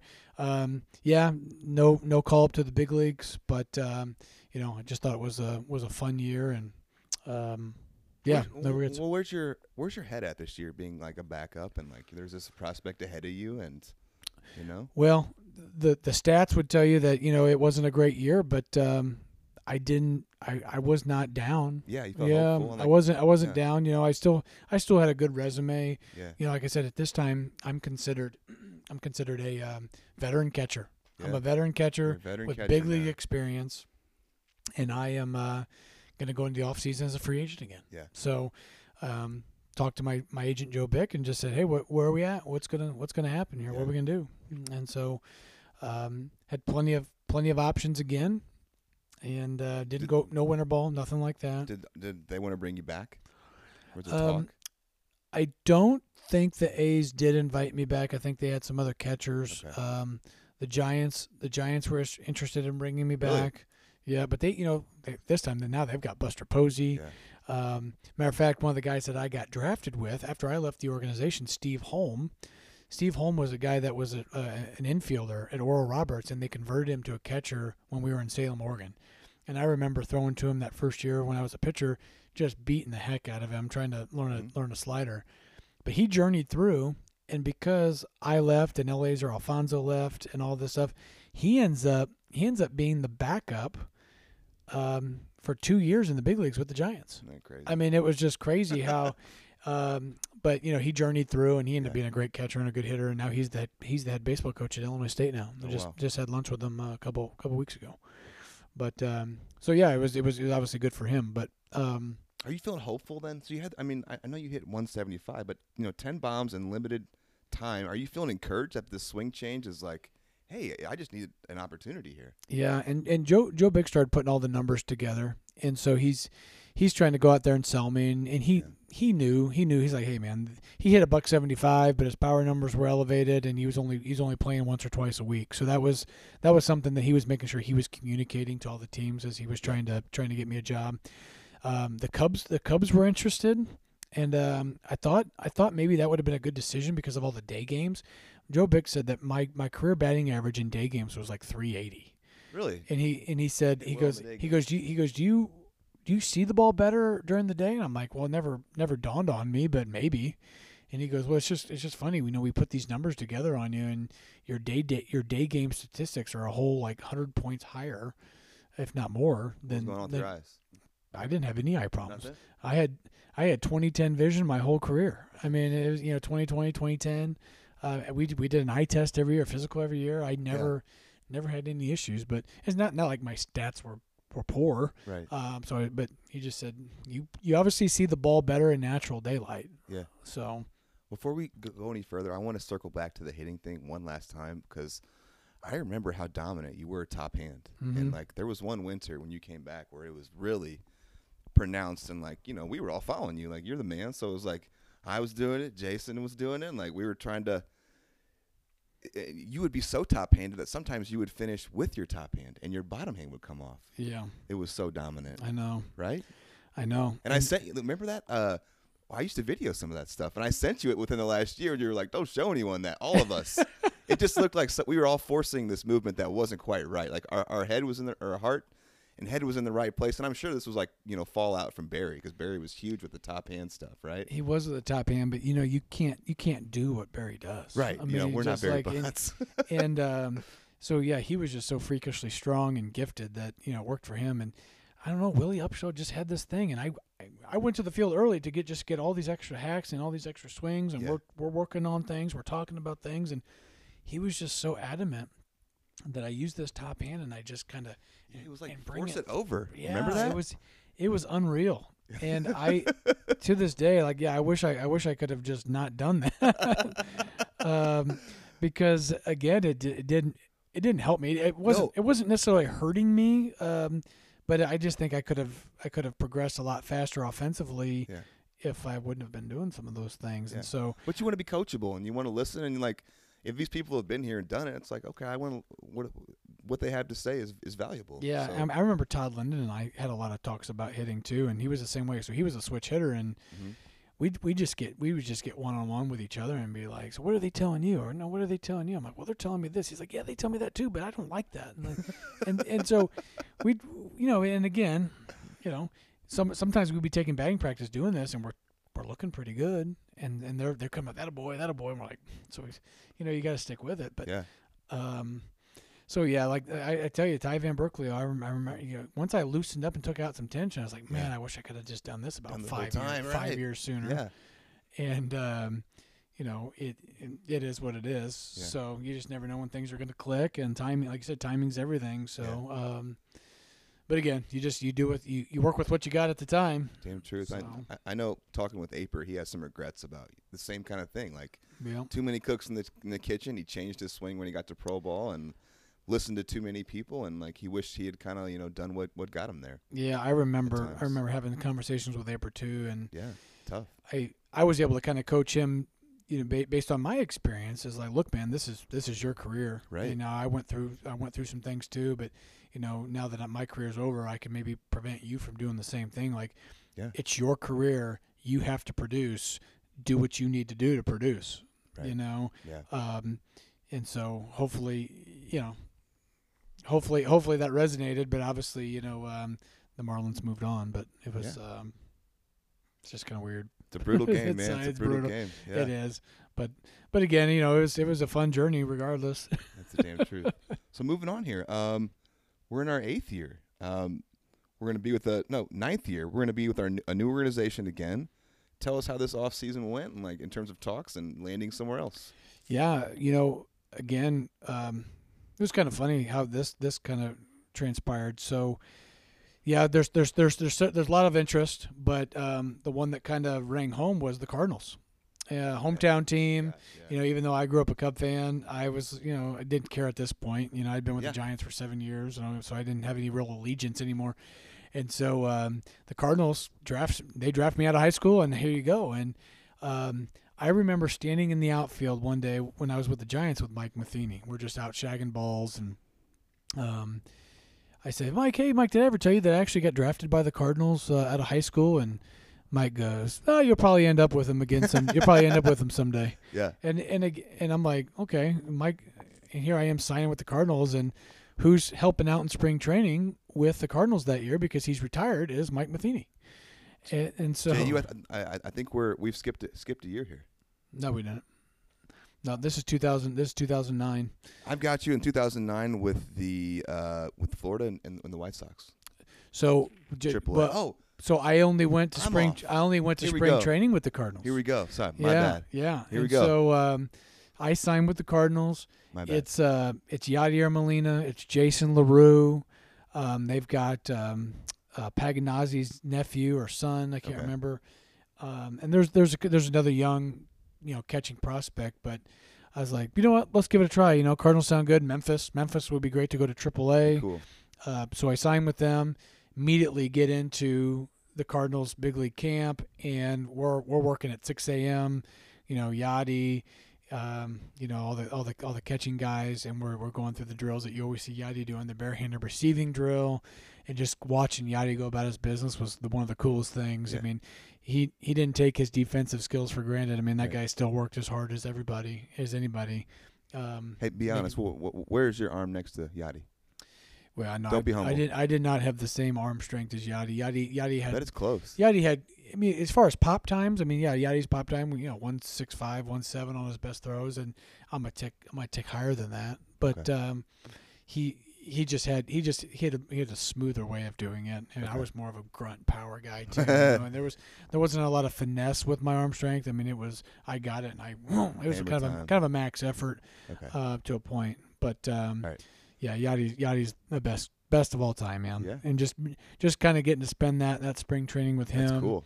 Um, like I said, Mike Matheny was kind of getting introduced into the coaching stuff now, and he's helping out, and he's there, so it was kind of a friendly face, and Uh, got to catch some of the guys in bullpens, you know, Wainwright and some of those guys, and um, was just just kind of a it was just kind of a fun year. You know, we you know Tony Tony La Russa is the manager. Um, the Cardinals are Cardinals are very different spring training oriented. I mean, it's it's almost like military.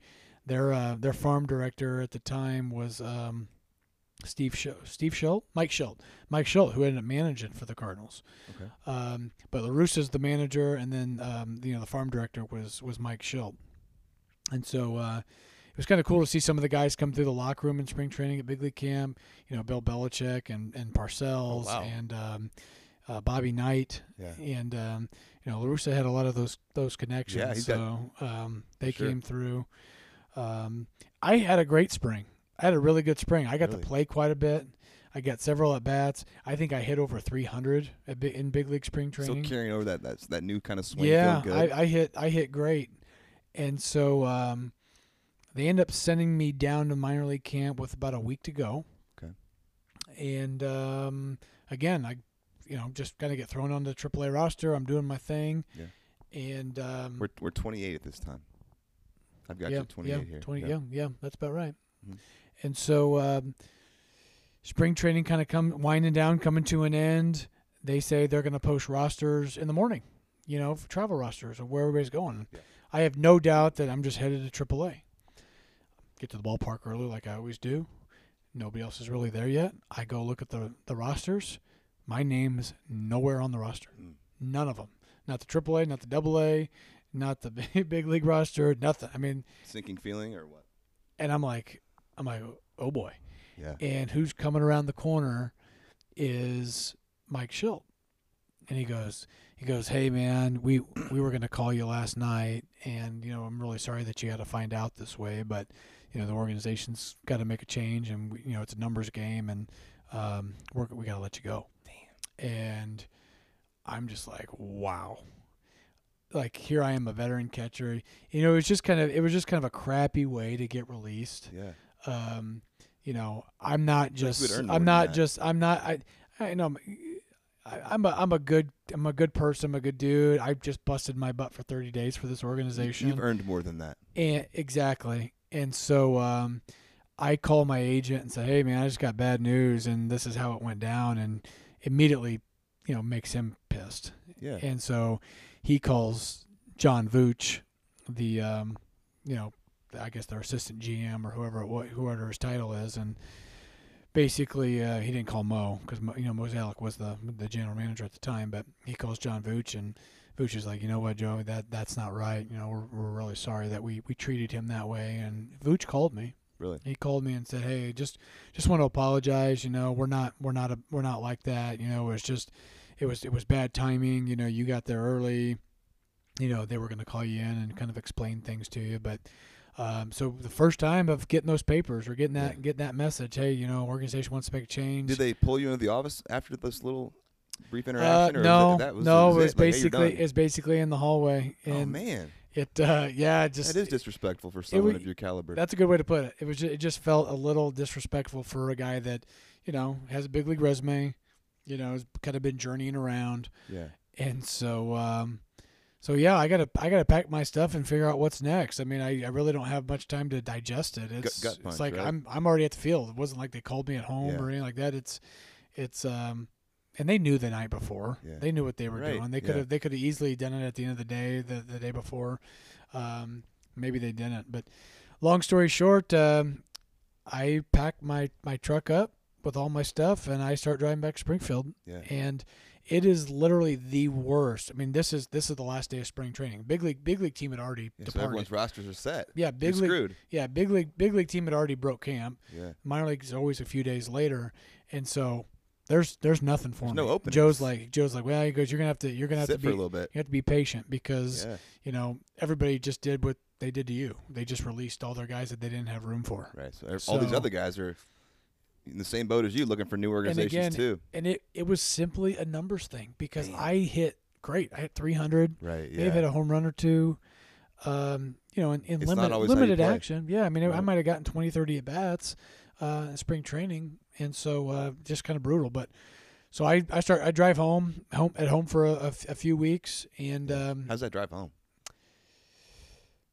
You know, yeah, I always drove. I always drove out to spring training. Always drove to the season. Home, you know, back from the season. Yeah. It was just a great time to reflect on things. You know, I I, I loved one, I loved driving out. Loved you know, and so yeah, you you're you just start thinking, what if? What if that was it? This could be it. Right. And uh, Existential questions. Yeah. so yeah, I think and I, I called I called Ann. I was up. I was probably a little upset. You know, it's like you know I'm coming home. You know, I'll see you see you shortly. Yeah. And so um, we uh, yeah no more. Actually, you know I say that um, Ann and I were engaged at this time because we we got we got engaged uh, in 2008 Yeah. during the during the Sacramento year That's cool. she came out. I, I I definitely don't want to leave that out. So she's um, she flew out for uh, spring training or for the All Star break, and we ended up going. Um, you know, finding finding. I, we went to Napa Valley. I, I, I Yeah. take that back. We went to Napa, and I proposed at one of the wineries, and Oh, cool. um, all that. And Carl Gigani, Gigani, Gigani. Um, he up. he helped me up get the ring. He Hey. he sent me out a couple rings. I'd I'd, I'd get him back, and we we, we, we made it happen. So, um, so yeah, that was that was a, that was a great year. 2008 again it was a great year. But We've So got some now- so cool now- things to say about Ann later, but I also want to shout out to Ann. It's tough being a, a ball player's wife, uh, girlfriend, fiance. I'm like, you're you're gone and you're doing your thing, and it really is kind of a selfish pursuit to be really good, and you have to spend a lot of time doing your thing. So, 100 percent. and you are amazing.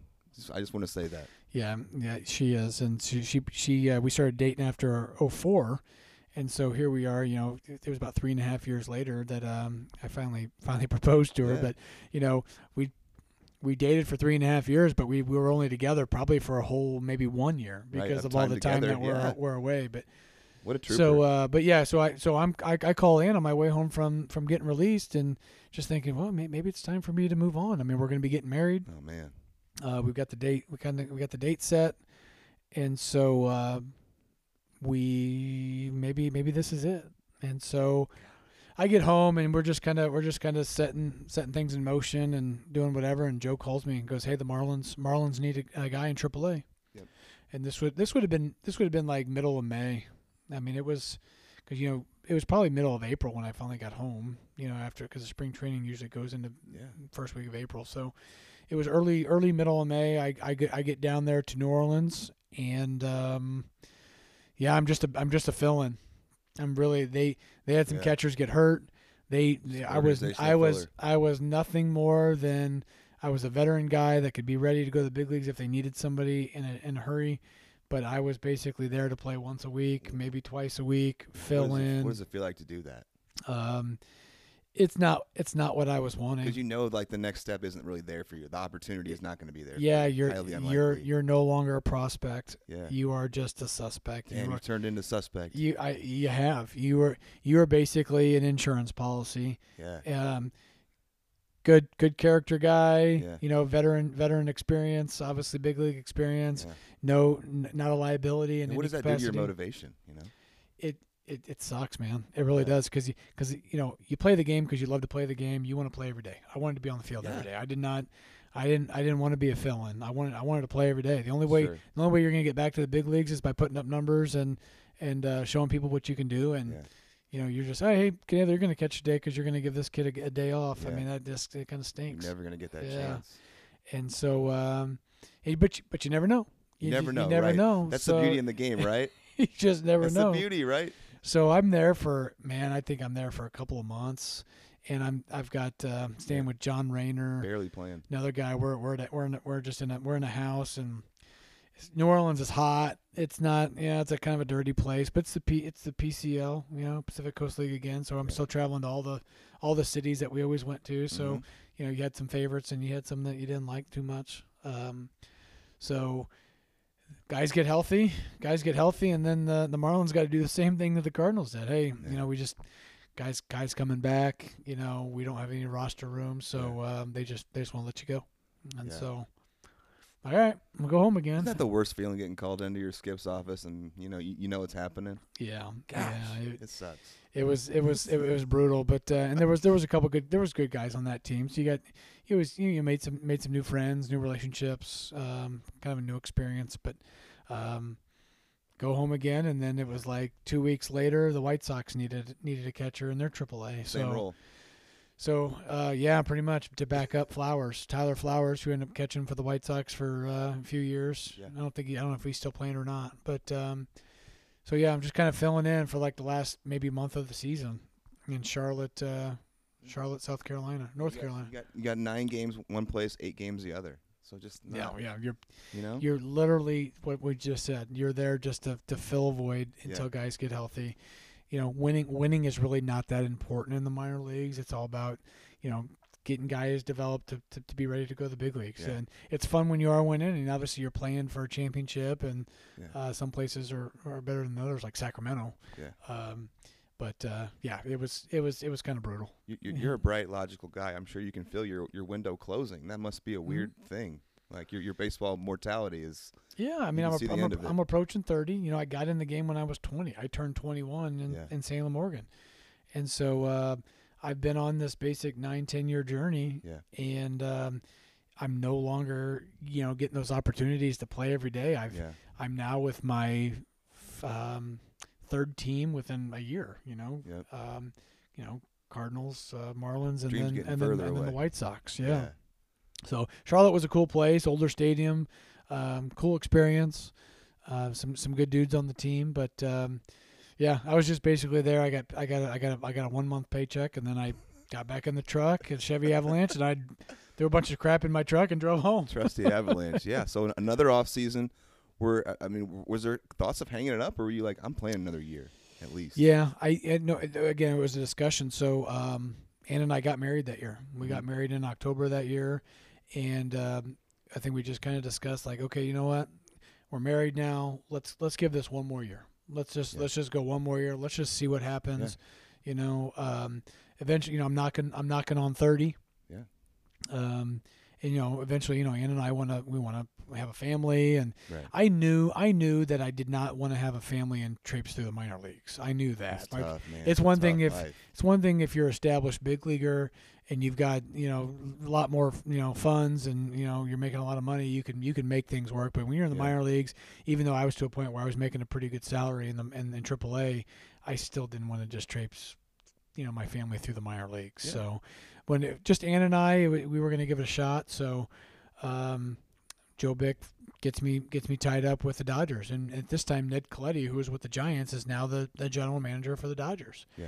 And so he's he remembered me from the from the Giants days and liked me, and so he's he he signed me, and so um, Big league camp. go to big league camp, Nice. and we have more guy. Probably one of my my more favorite big league camps.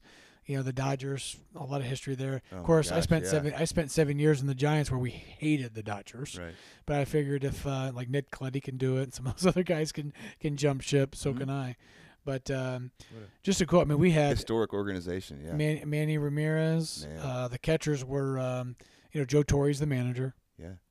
Um, the catchers were uh, Brad Ausmus and Russell Martin. Wow. Okay. Yeah. Studs. And then so there's uh, there's me, and then there's AJ Cody. Cody, yeah, I think it was AJ Cody. He ended up being in the big leagues for uh, a couple years. So I am not kidding. I'm going through going through spring training, doing my thing. I'm I'm watching Manny Ramirez kind of go through some of his drills, some cool drills that he did. Yeah. I'm working with Don Mattingly and Jeff Oh, Pentland wow. in the batting in the batting cage. Um, kind of letting go. Batting practice is looking good. Getting getting getting a little bit of playing time here and there. But I am in big league camp till the last day. Oh wow. I mean, we're we're there till the, the last day, and nobody's nobody's told me otherwise. So I'm just gonna sit in there and What's going on? I one thing that well, already, one yeah. thing that was kind of, kind of um questionable is that you know Brad Brad Ausmus had back spasms like every day. He was he was out. He wasn't getting to play much. I actually was playing playing pretty regularly in spring training and doing doing pretty well, I believe. Mhm. Uh, Russell Martin tears his groin, does Hmm. something where, and this was this was like, and they they said he was going to be out maybe two two months, you know, with this Yeah. groin injury. So I'm like, man, I'm gonna I'm gonna I'm gonna I'm gonna be on this team. Yeah. I'm gonna I'm gonna break camp. I don't know what it was. I don't know if somebody gave them some get well pills, uh, took a magic wand and and said you know, but both these guys end up being game ready by opening day. Really. And I mean, I don't I don't know what they did for uh, Ausmus was just back spasms. I mean, he was going to be all right, you know, treat that. But Russell Martin, I mean, they, they were saying he was going to be out. Yeah. And I don't know if they did some of that, that blood spinning stuff and, you know, injections or whatever, but they got him healthy. And here we are again. I'm not the guy that they were planning on Yeah. catching every day in AAA. So they said, um, last day of spring training, they said, look, we don't want to release you because we still may need you, but we don't have a spot for you in AAA right now. And We don't want to send you to AA. Mhm. So they kept me in extended spring oh, training. No. And I, I was I was okay with it just Yeah. because I was like, well, if you release me, I'm not going to find a job. They're going to keep me in Right. Arizona. They're going good they're going to keep me in Arizona. I'm still going to get my my AAA pay. Yeah. And so, um, Some guys get really dejected getting sent to extended. well, yeah, but you, but the the reason the reason made sense. Yeah. You're going to be down here. You're going to stay in shape. You're going to continue to work out. You've got some you got some opportunity to play in some games. So I joined the minor league camp. It it it breaks, and then um, we start these extended games, and I'm playing in one of these games, and I get bowled over during a extended spring training practice game, essentially, Yeah. and didn't Like think at the, play at the plate. play at the plate. Yeah, and it was. Uh, I'm pretty sure it was against the White Sox organization. So um, I'm. I, I, I, kind of come up and I'm like, okay, my bell got rung a little bit, like it had several times. Yeah. Never thought much of it. So then the next day we're playing, and I get a foul tip that that rings my bell, and again I'm like, man, that that, that didn't feel good, but you know whatever, and just kind of a little lightheaded, you know, but you suck it up, you drink some water, you you, you get through it. Yeah. And the next day I wake up uh, to go to the ballpark, and I I literally am like vertigo Oh, or yeah. you know, or whatever they call it. I mean, I'm I'm spinning. Uh, I'm sick to my stomach. I can't I can't function. So I'm like, okay, is it from the concussion or is it from? You know, Am I sick to my stomach? Am I just got a virus or something? Post concussion syndrome. And so um, I had um I got I got myself to the field, and um, they start doing some some protocol the, the test on me, Yeah. the impact testing, and I'm failing How's miserably. your memory? You can't do Oh, of it? failing, failing like miserably, and Yeah. but, but even even even even hurt to even look at the screen. It hurt. It hurt to to have lights on. Yeah. It was, it was not good. So they they got me home. They got me back to my room. They said, look, just just lay in bed, dark, cold. You know, Yeah. yeah. um, we'll check in on you. We'll check in on you later. And so um, a couple of days go by, and it's really really not getting that much better. And um, at this point, we're kind of at the end of end of May, and they come to, and the the um, the farm director says, "Hey, man, we we're gonna go ahead and make a make a decision here. We're we're, we're gonna release you." And I'm like, like, what? Can they can they release me while I'm hurt? You Right. know, like, in, Yeah.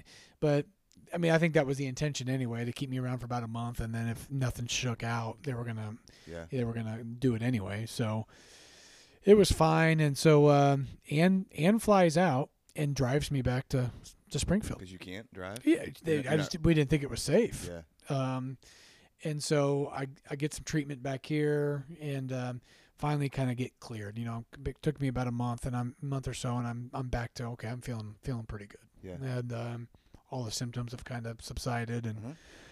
So you know, talking to Joe Bick, I'm like, Joe, what do you think, man? Is this is this it? And he goes, Well, you know, I hate to say it, but you know, it's it, we're kind of at that crossroad. Yeah. And I'm uh, and I'm just like, well, I was like, that's fine. You know, I, I'm married now. I'm just gonna I'm gonna I'm gonna start figuring something out. Um, and I remember Ann and I got this duplex and and off of Bradfordton Road there Yeah, here in remember that one. Springfield, and um, I'm just sitting there at my kitchen table, like, all right, what am I gonna do? And Ann's like, yeah, what are you gonna do? Man. and uh, so I go I, before you know it, I'm out at I'm out at Lincoln Land, just kind of seeing Yeah. what they're up to. So it wasn't like some agonizing, like, oh man, like you know, I can't believe my career's over. Yeah, the writing the writing was kind of already it on the slowly kind of happened. yeah, it was it? kind of already on the wall. Writing was already on the wall, Yeah. and in the in the back of my mind, I'm thinking, okay, I've already lived the dream. I've Yeah. gotten to the big leagues.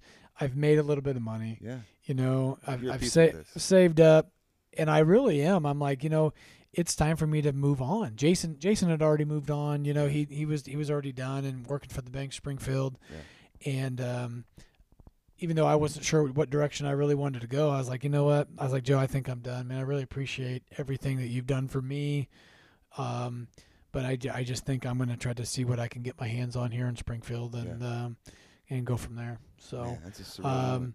It wasn't it wasn't a couple weeks later where I you know the Oakland A's and the Milwaukee Brewers both called and said, "Hey, we need a we need a guy in Double A." Uh, somewhat, but I had already I had already kind of set the wheels in motion that Yeah. I was going to start start moving on. Um, had a discussion with the Giants about getting into coaching, Mhm. and um, you start thinking about okay, the salary that they were paying the coaches and the lifestyle that these coaches had to live. That's what pushed O'Malley out. My my dream my dream was to play in the big leagues, not to coach in the big leagues. Um, and so to, for that lifestyle, living out of a suitcase, all those things that eventually do wear on you, Yeah. um, was not something that I wanted to pursue. I mean, Yeah, they they sure. offered they, and I even I long conversation with several of the Giants coaches about this because they were like, "Man, you'll be really good. You'll be really good." And I was like, "Well, been, yeah. I was like, the only job that I think that I would really want to do." In, in baseball that wasn't playing would be to be the actual bullpen catcher for the big league team. I was like, you Yeah. you tell me that I can warm those guys up because I, I still to this day love to just throw the gear on and catch a bullpen. yeah. I was like, but you tell me that I've I've got a really good shot at having that job within a couple of years. Well, you, just, you you never know. You know, those are those are kind of the the manager's friends sometimes Yeah. and their buddy buddy system. And Right. I was like, well, I'm not gonna roll the dice and go you know go coach in Hagerstown, Maryland. Right. you Yeah. know, uh, or wherever the heck- else they were going to send me for you know 30, 30 grand a year in and hopes of that being yeah, the end goal. and so um, I was done. yeah. I said that was it, Yeah. and uh, I truly was at peace about it. I That's there cool. was there wasn't any emotional breakdown Yeah. or anything like that. Like I said, I I'd already it, it was easier that I'd I'd gotten a chance to to experience the big leagues. That that really that really helped. It, had I had I not gotten that, who knows? Yeah. maybe I would have held on. But um, you know, you've always got guys that are that are either hanging in there with real opportunity, and then there's guys that are holding on. And I wasn't. I was not going to hold on. I was not going to hold on to the to the to getting back. I respect So- that, and uh, you know, I'm not by no means am I comparing myself or my career to you, but I, and I played some indie ball. My career ended with a concussion too, and I know how brutal that can feel when you you can't remember things and you're you know you're you're you're you're dizzy and it's Mhm. hard to drive and colors are messing with you and TV. That's it's a scary time. So So it is a scary time, and, and so and there's still times where I feel like, am I going to be one of these guys that has CTE? You know, these these these concussion guys. I like wonder that too. And you know, I oh, and I wanted to have a family, and we've got two beautiful kids now, and I wouldn't trade that for anything in the world.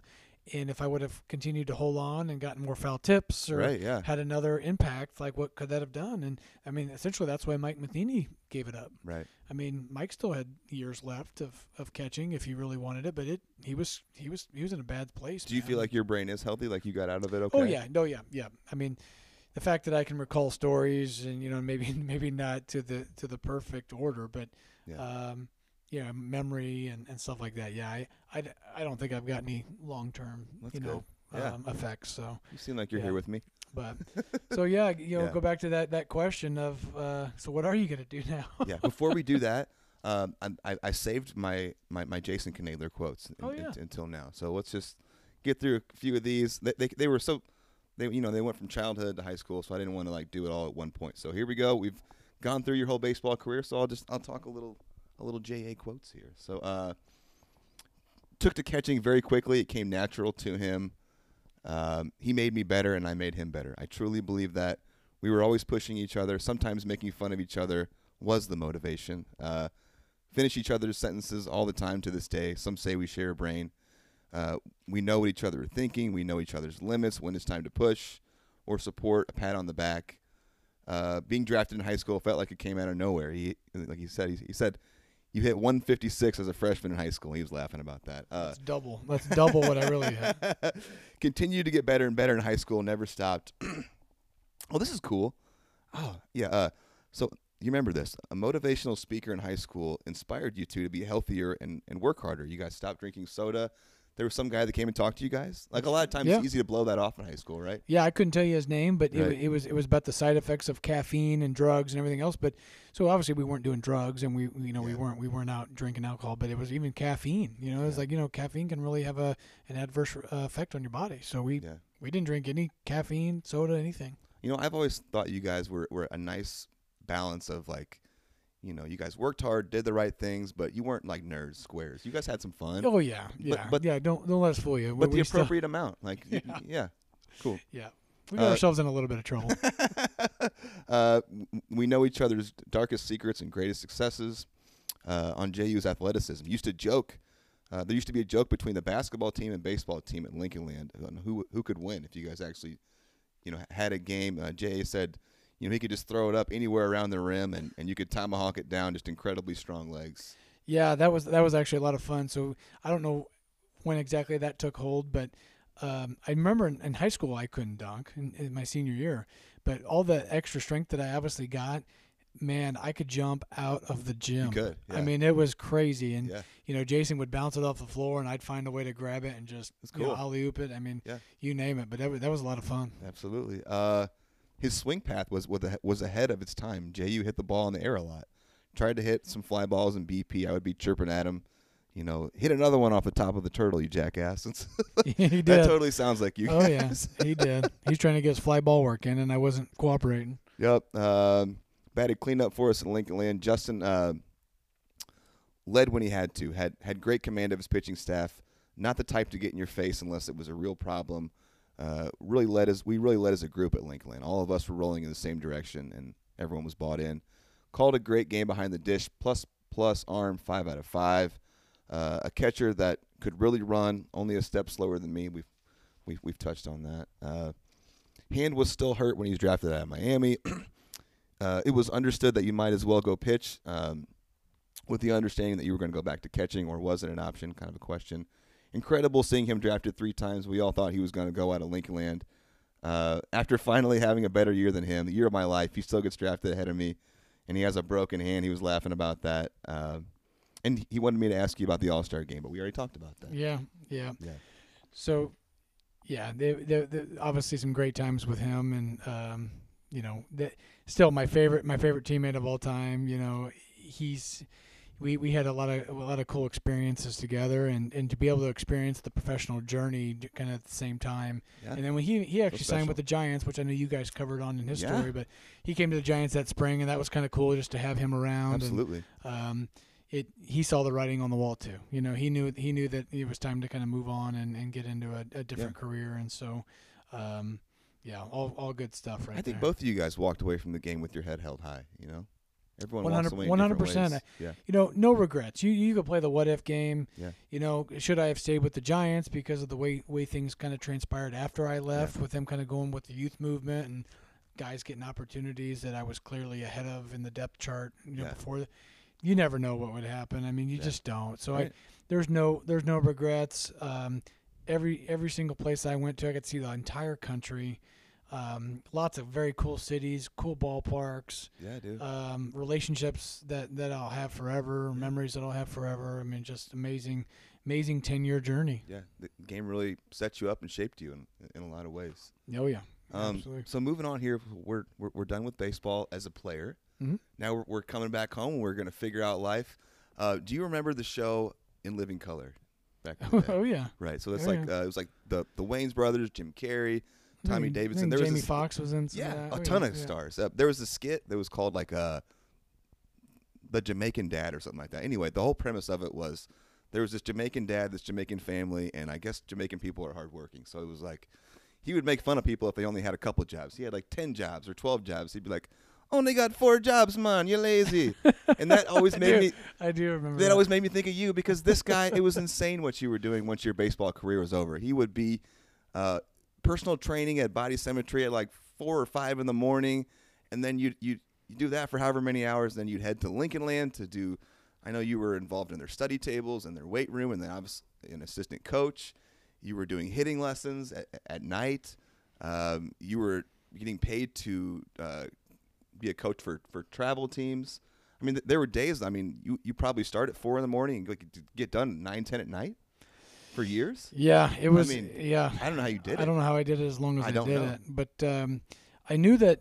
Well, I didn't know that I wanted to stay in baseball. I thought that that's what I was supposed to do. Yeah. You know, you you have this career, you have all this knowledge and information, and um, you just think, you know what, this is what I'm supposed to do. It's a natural progression. You're done playing, so now you got to go coach, and Yeah.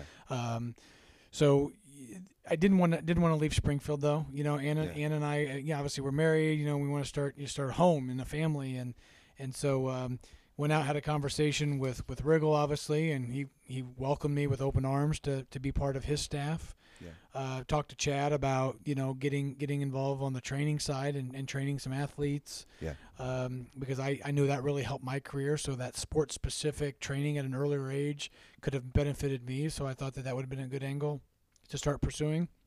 And then, yeah, just baseball lessons and instruction. Um, there was always a demand there, and I always kind of did a few here and there when I was playing, but um, you know, just just kind of it took off once they knew that I once once I started doing them and people knew that I was doing them. It, I could have I could have done a hundred a week. I mean, it Yeah. was just crazy. Yeah. And so um, I didn't like I didn't like to say the word no very often. so um, you're right. I so I started training. Chad had some clients that, that wanted to train with me that, that thought that I had a good rapport with. So yeah, I started at you know like 5 a.m. and I would Man. I would try to do a schedule there Monday through Friday from like 5 a.m. to 10 or 11. And then Bull was able to, uh, out at Lincoln Land, get me, get me, obviously make me an assistant coach. But as far as a, a salaried position, there wasn't, there wasn't one available, right? He was, he had Danny McGee and, um, I think, well, Weaver was still, I think Weaver was still helping out at that Yeah. time.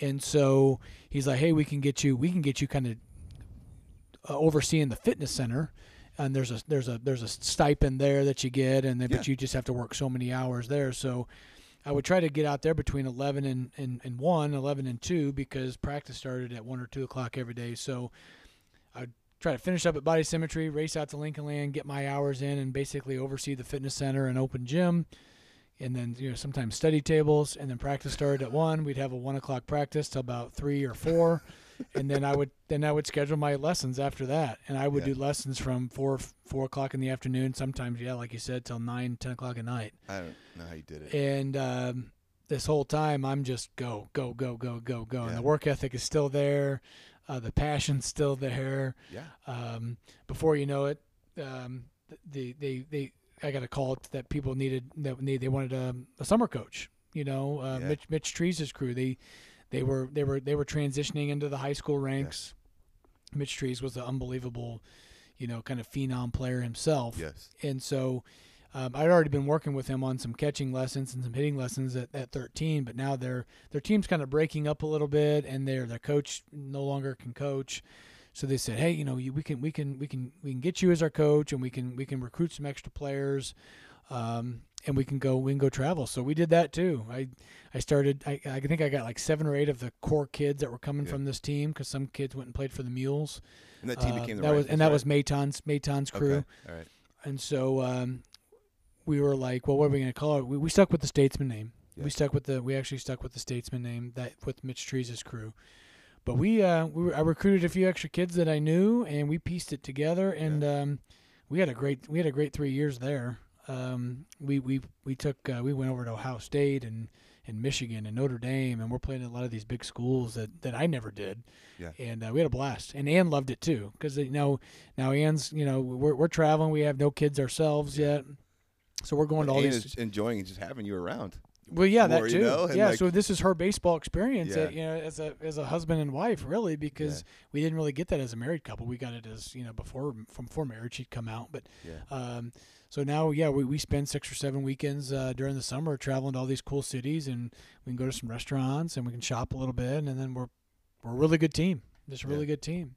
And then the Lincoln Land team was good. We went to the we went to the national tournament a couple times Yeah. out there uh, uh, Yeah. coaching, but um, yeah, it, it it was a lot. It was it was it was a lot, and I, I I, don't regret doing it. I mean, I again relationships, people that I was training on the on the strength and conditioning side for Chad at Body Symmetry, all the relationships that I got through Lincoln Land and those those players, Yeah.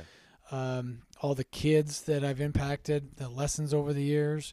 You've impacted a Uh, lot of people. Man, it it it, A lot. it, was a lot, but it was it was a blast doing it too.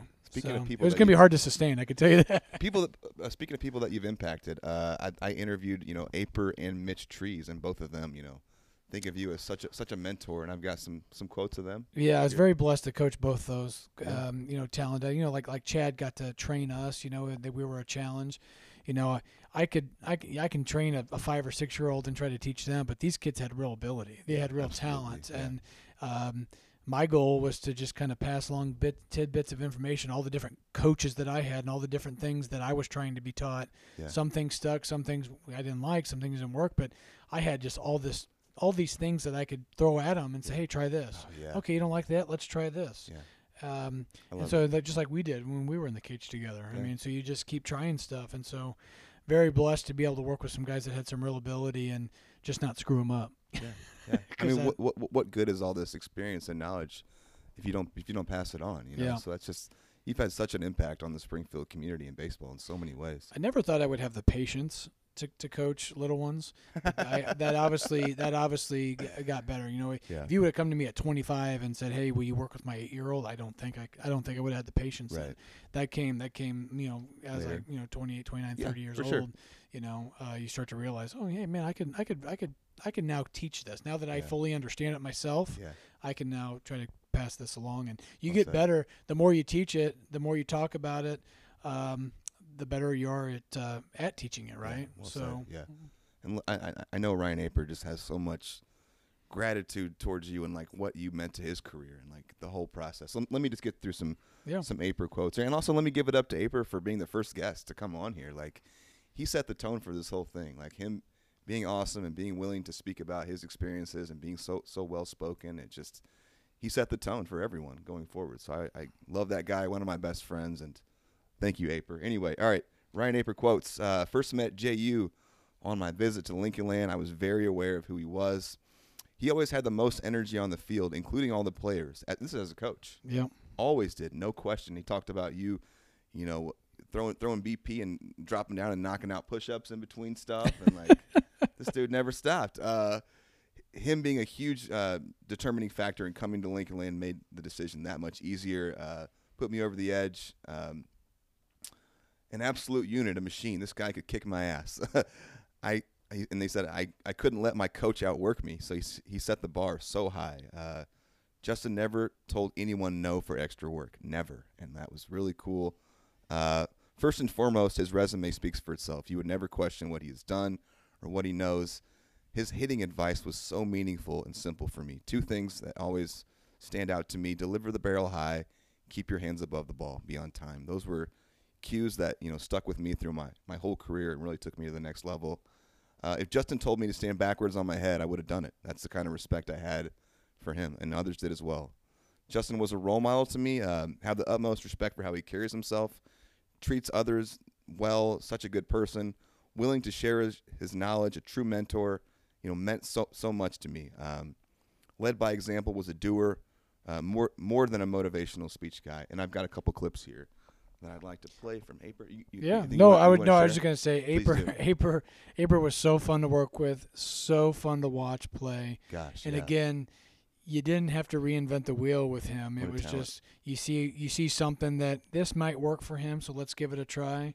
Um, and and I'm glad he said that. You know, because again, you you can't. Um, you know, anybody that wanted extra work, that wanted to get some extra work, you know, y- as a coach, you should say yes. I Yeah. mean, obviously, we've all got other things we have to we have Yeah. to do and other responsibilities. But if I had the time to give, I was certainly going to give it to a guy like Ryan Aper. That you know, you you saw the potential in him and the and the Yeah. places that he could go. So Oh, this is perfect then, because I've got so obviously a part of you and having all this time too is is and being supportive of you and like being with this and on this train with you. So uh, this one, this clip is going to be called "Flowers for Ann" from Aper.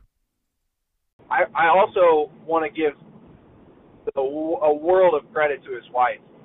I mean, what an Yeah, amazing yeah. person that she has. Seriously. Yeah, and I and I know her, you know, a little bit. We helped him move uh, some stuff, so you know, just being around him, I know her a little bit. But my gosh, man, I, I think that Justin is probably one of the luckiest dudes on the face of the earth in terms of who he partnered with because she allowed it.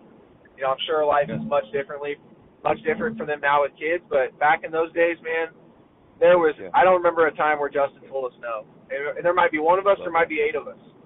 Yeah. The Iron Mike turns on and he's just dotting it, right? You know, on the corners, up in the zone. I mean, the guy, the, he was a better version of an Iron Mike, which is an old school, you know, pitching machine. Yeah. JU was like Iron Mike 2.0. Pretty cool. Well, I, I would say yeah, I haven't haven't gotten very emotional during during much of this, you know, because I tried to prepare myself for it. But but I tell you, you know, I am the luckiest guy in the world, you know, and obviously, unbelievable support from Ann as a player, as a coach, um, as a as a you know, as uh, her being my wife. I Yeah. mean, she is just the she's a great mother. She's a great wife Love it. uh, and she was a great uh, partner during my journey. And so, uh, again, we were we were we started dating uh, 04. Matter of fact, I met Ann um, at the Office Sports Bar, and uh, she was she she'd already graduated from UIS, and she Mhm. was working for um, she's working in the governor's mansion, and now she Yeah. works for another state agency. But um, she was working for Tommy DeLello. We we went to the office all the time. Yeah. And so. Uh, she thought I was a little cocky, you know, when I I was in there or whatever. But we ended up going on a date and having having a few uh, few dates before I left for that season in Yeah. 2004. But nothing exclusive or anything like that. But I remember right before I left for that season in 2004, she just came to, to, to my house, my mom and dad's house, gave me a card, wanted to wish me luck and say, "Hey, have a great season." And um, we talked a little bit throughout that year, but not much. And as soon as I got home from that 2004 season, I, I called her, and the rest is history. That's I cool. mean, we just got got together, and um, yeah, I'm glad I'm glad he said that. I don't. I, Yeah. hopefully hopefully most of the players understood the you know the commitment and the time Gosh, away yeah. from from uh, family and friends. But uh, so yeah, I mean, very very cool of him to say that. Yeah, Anne's, Very- Anne's, Anne's a great lady. I've always enjoyed being around her, and that reminds me of a little Anne story that I want to share. Uh, this past year when you played in, in the Legends game, yeah. remember that?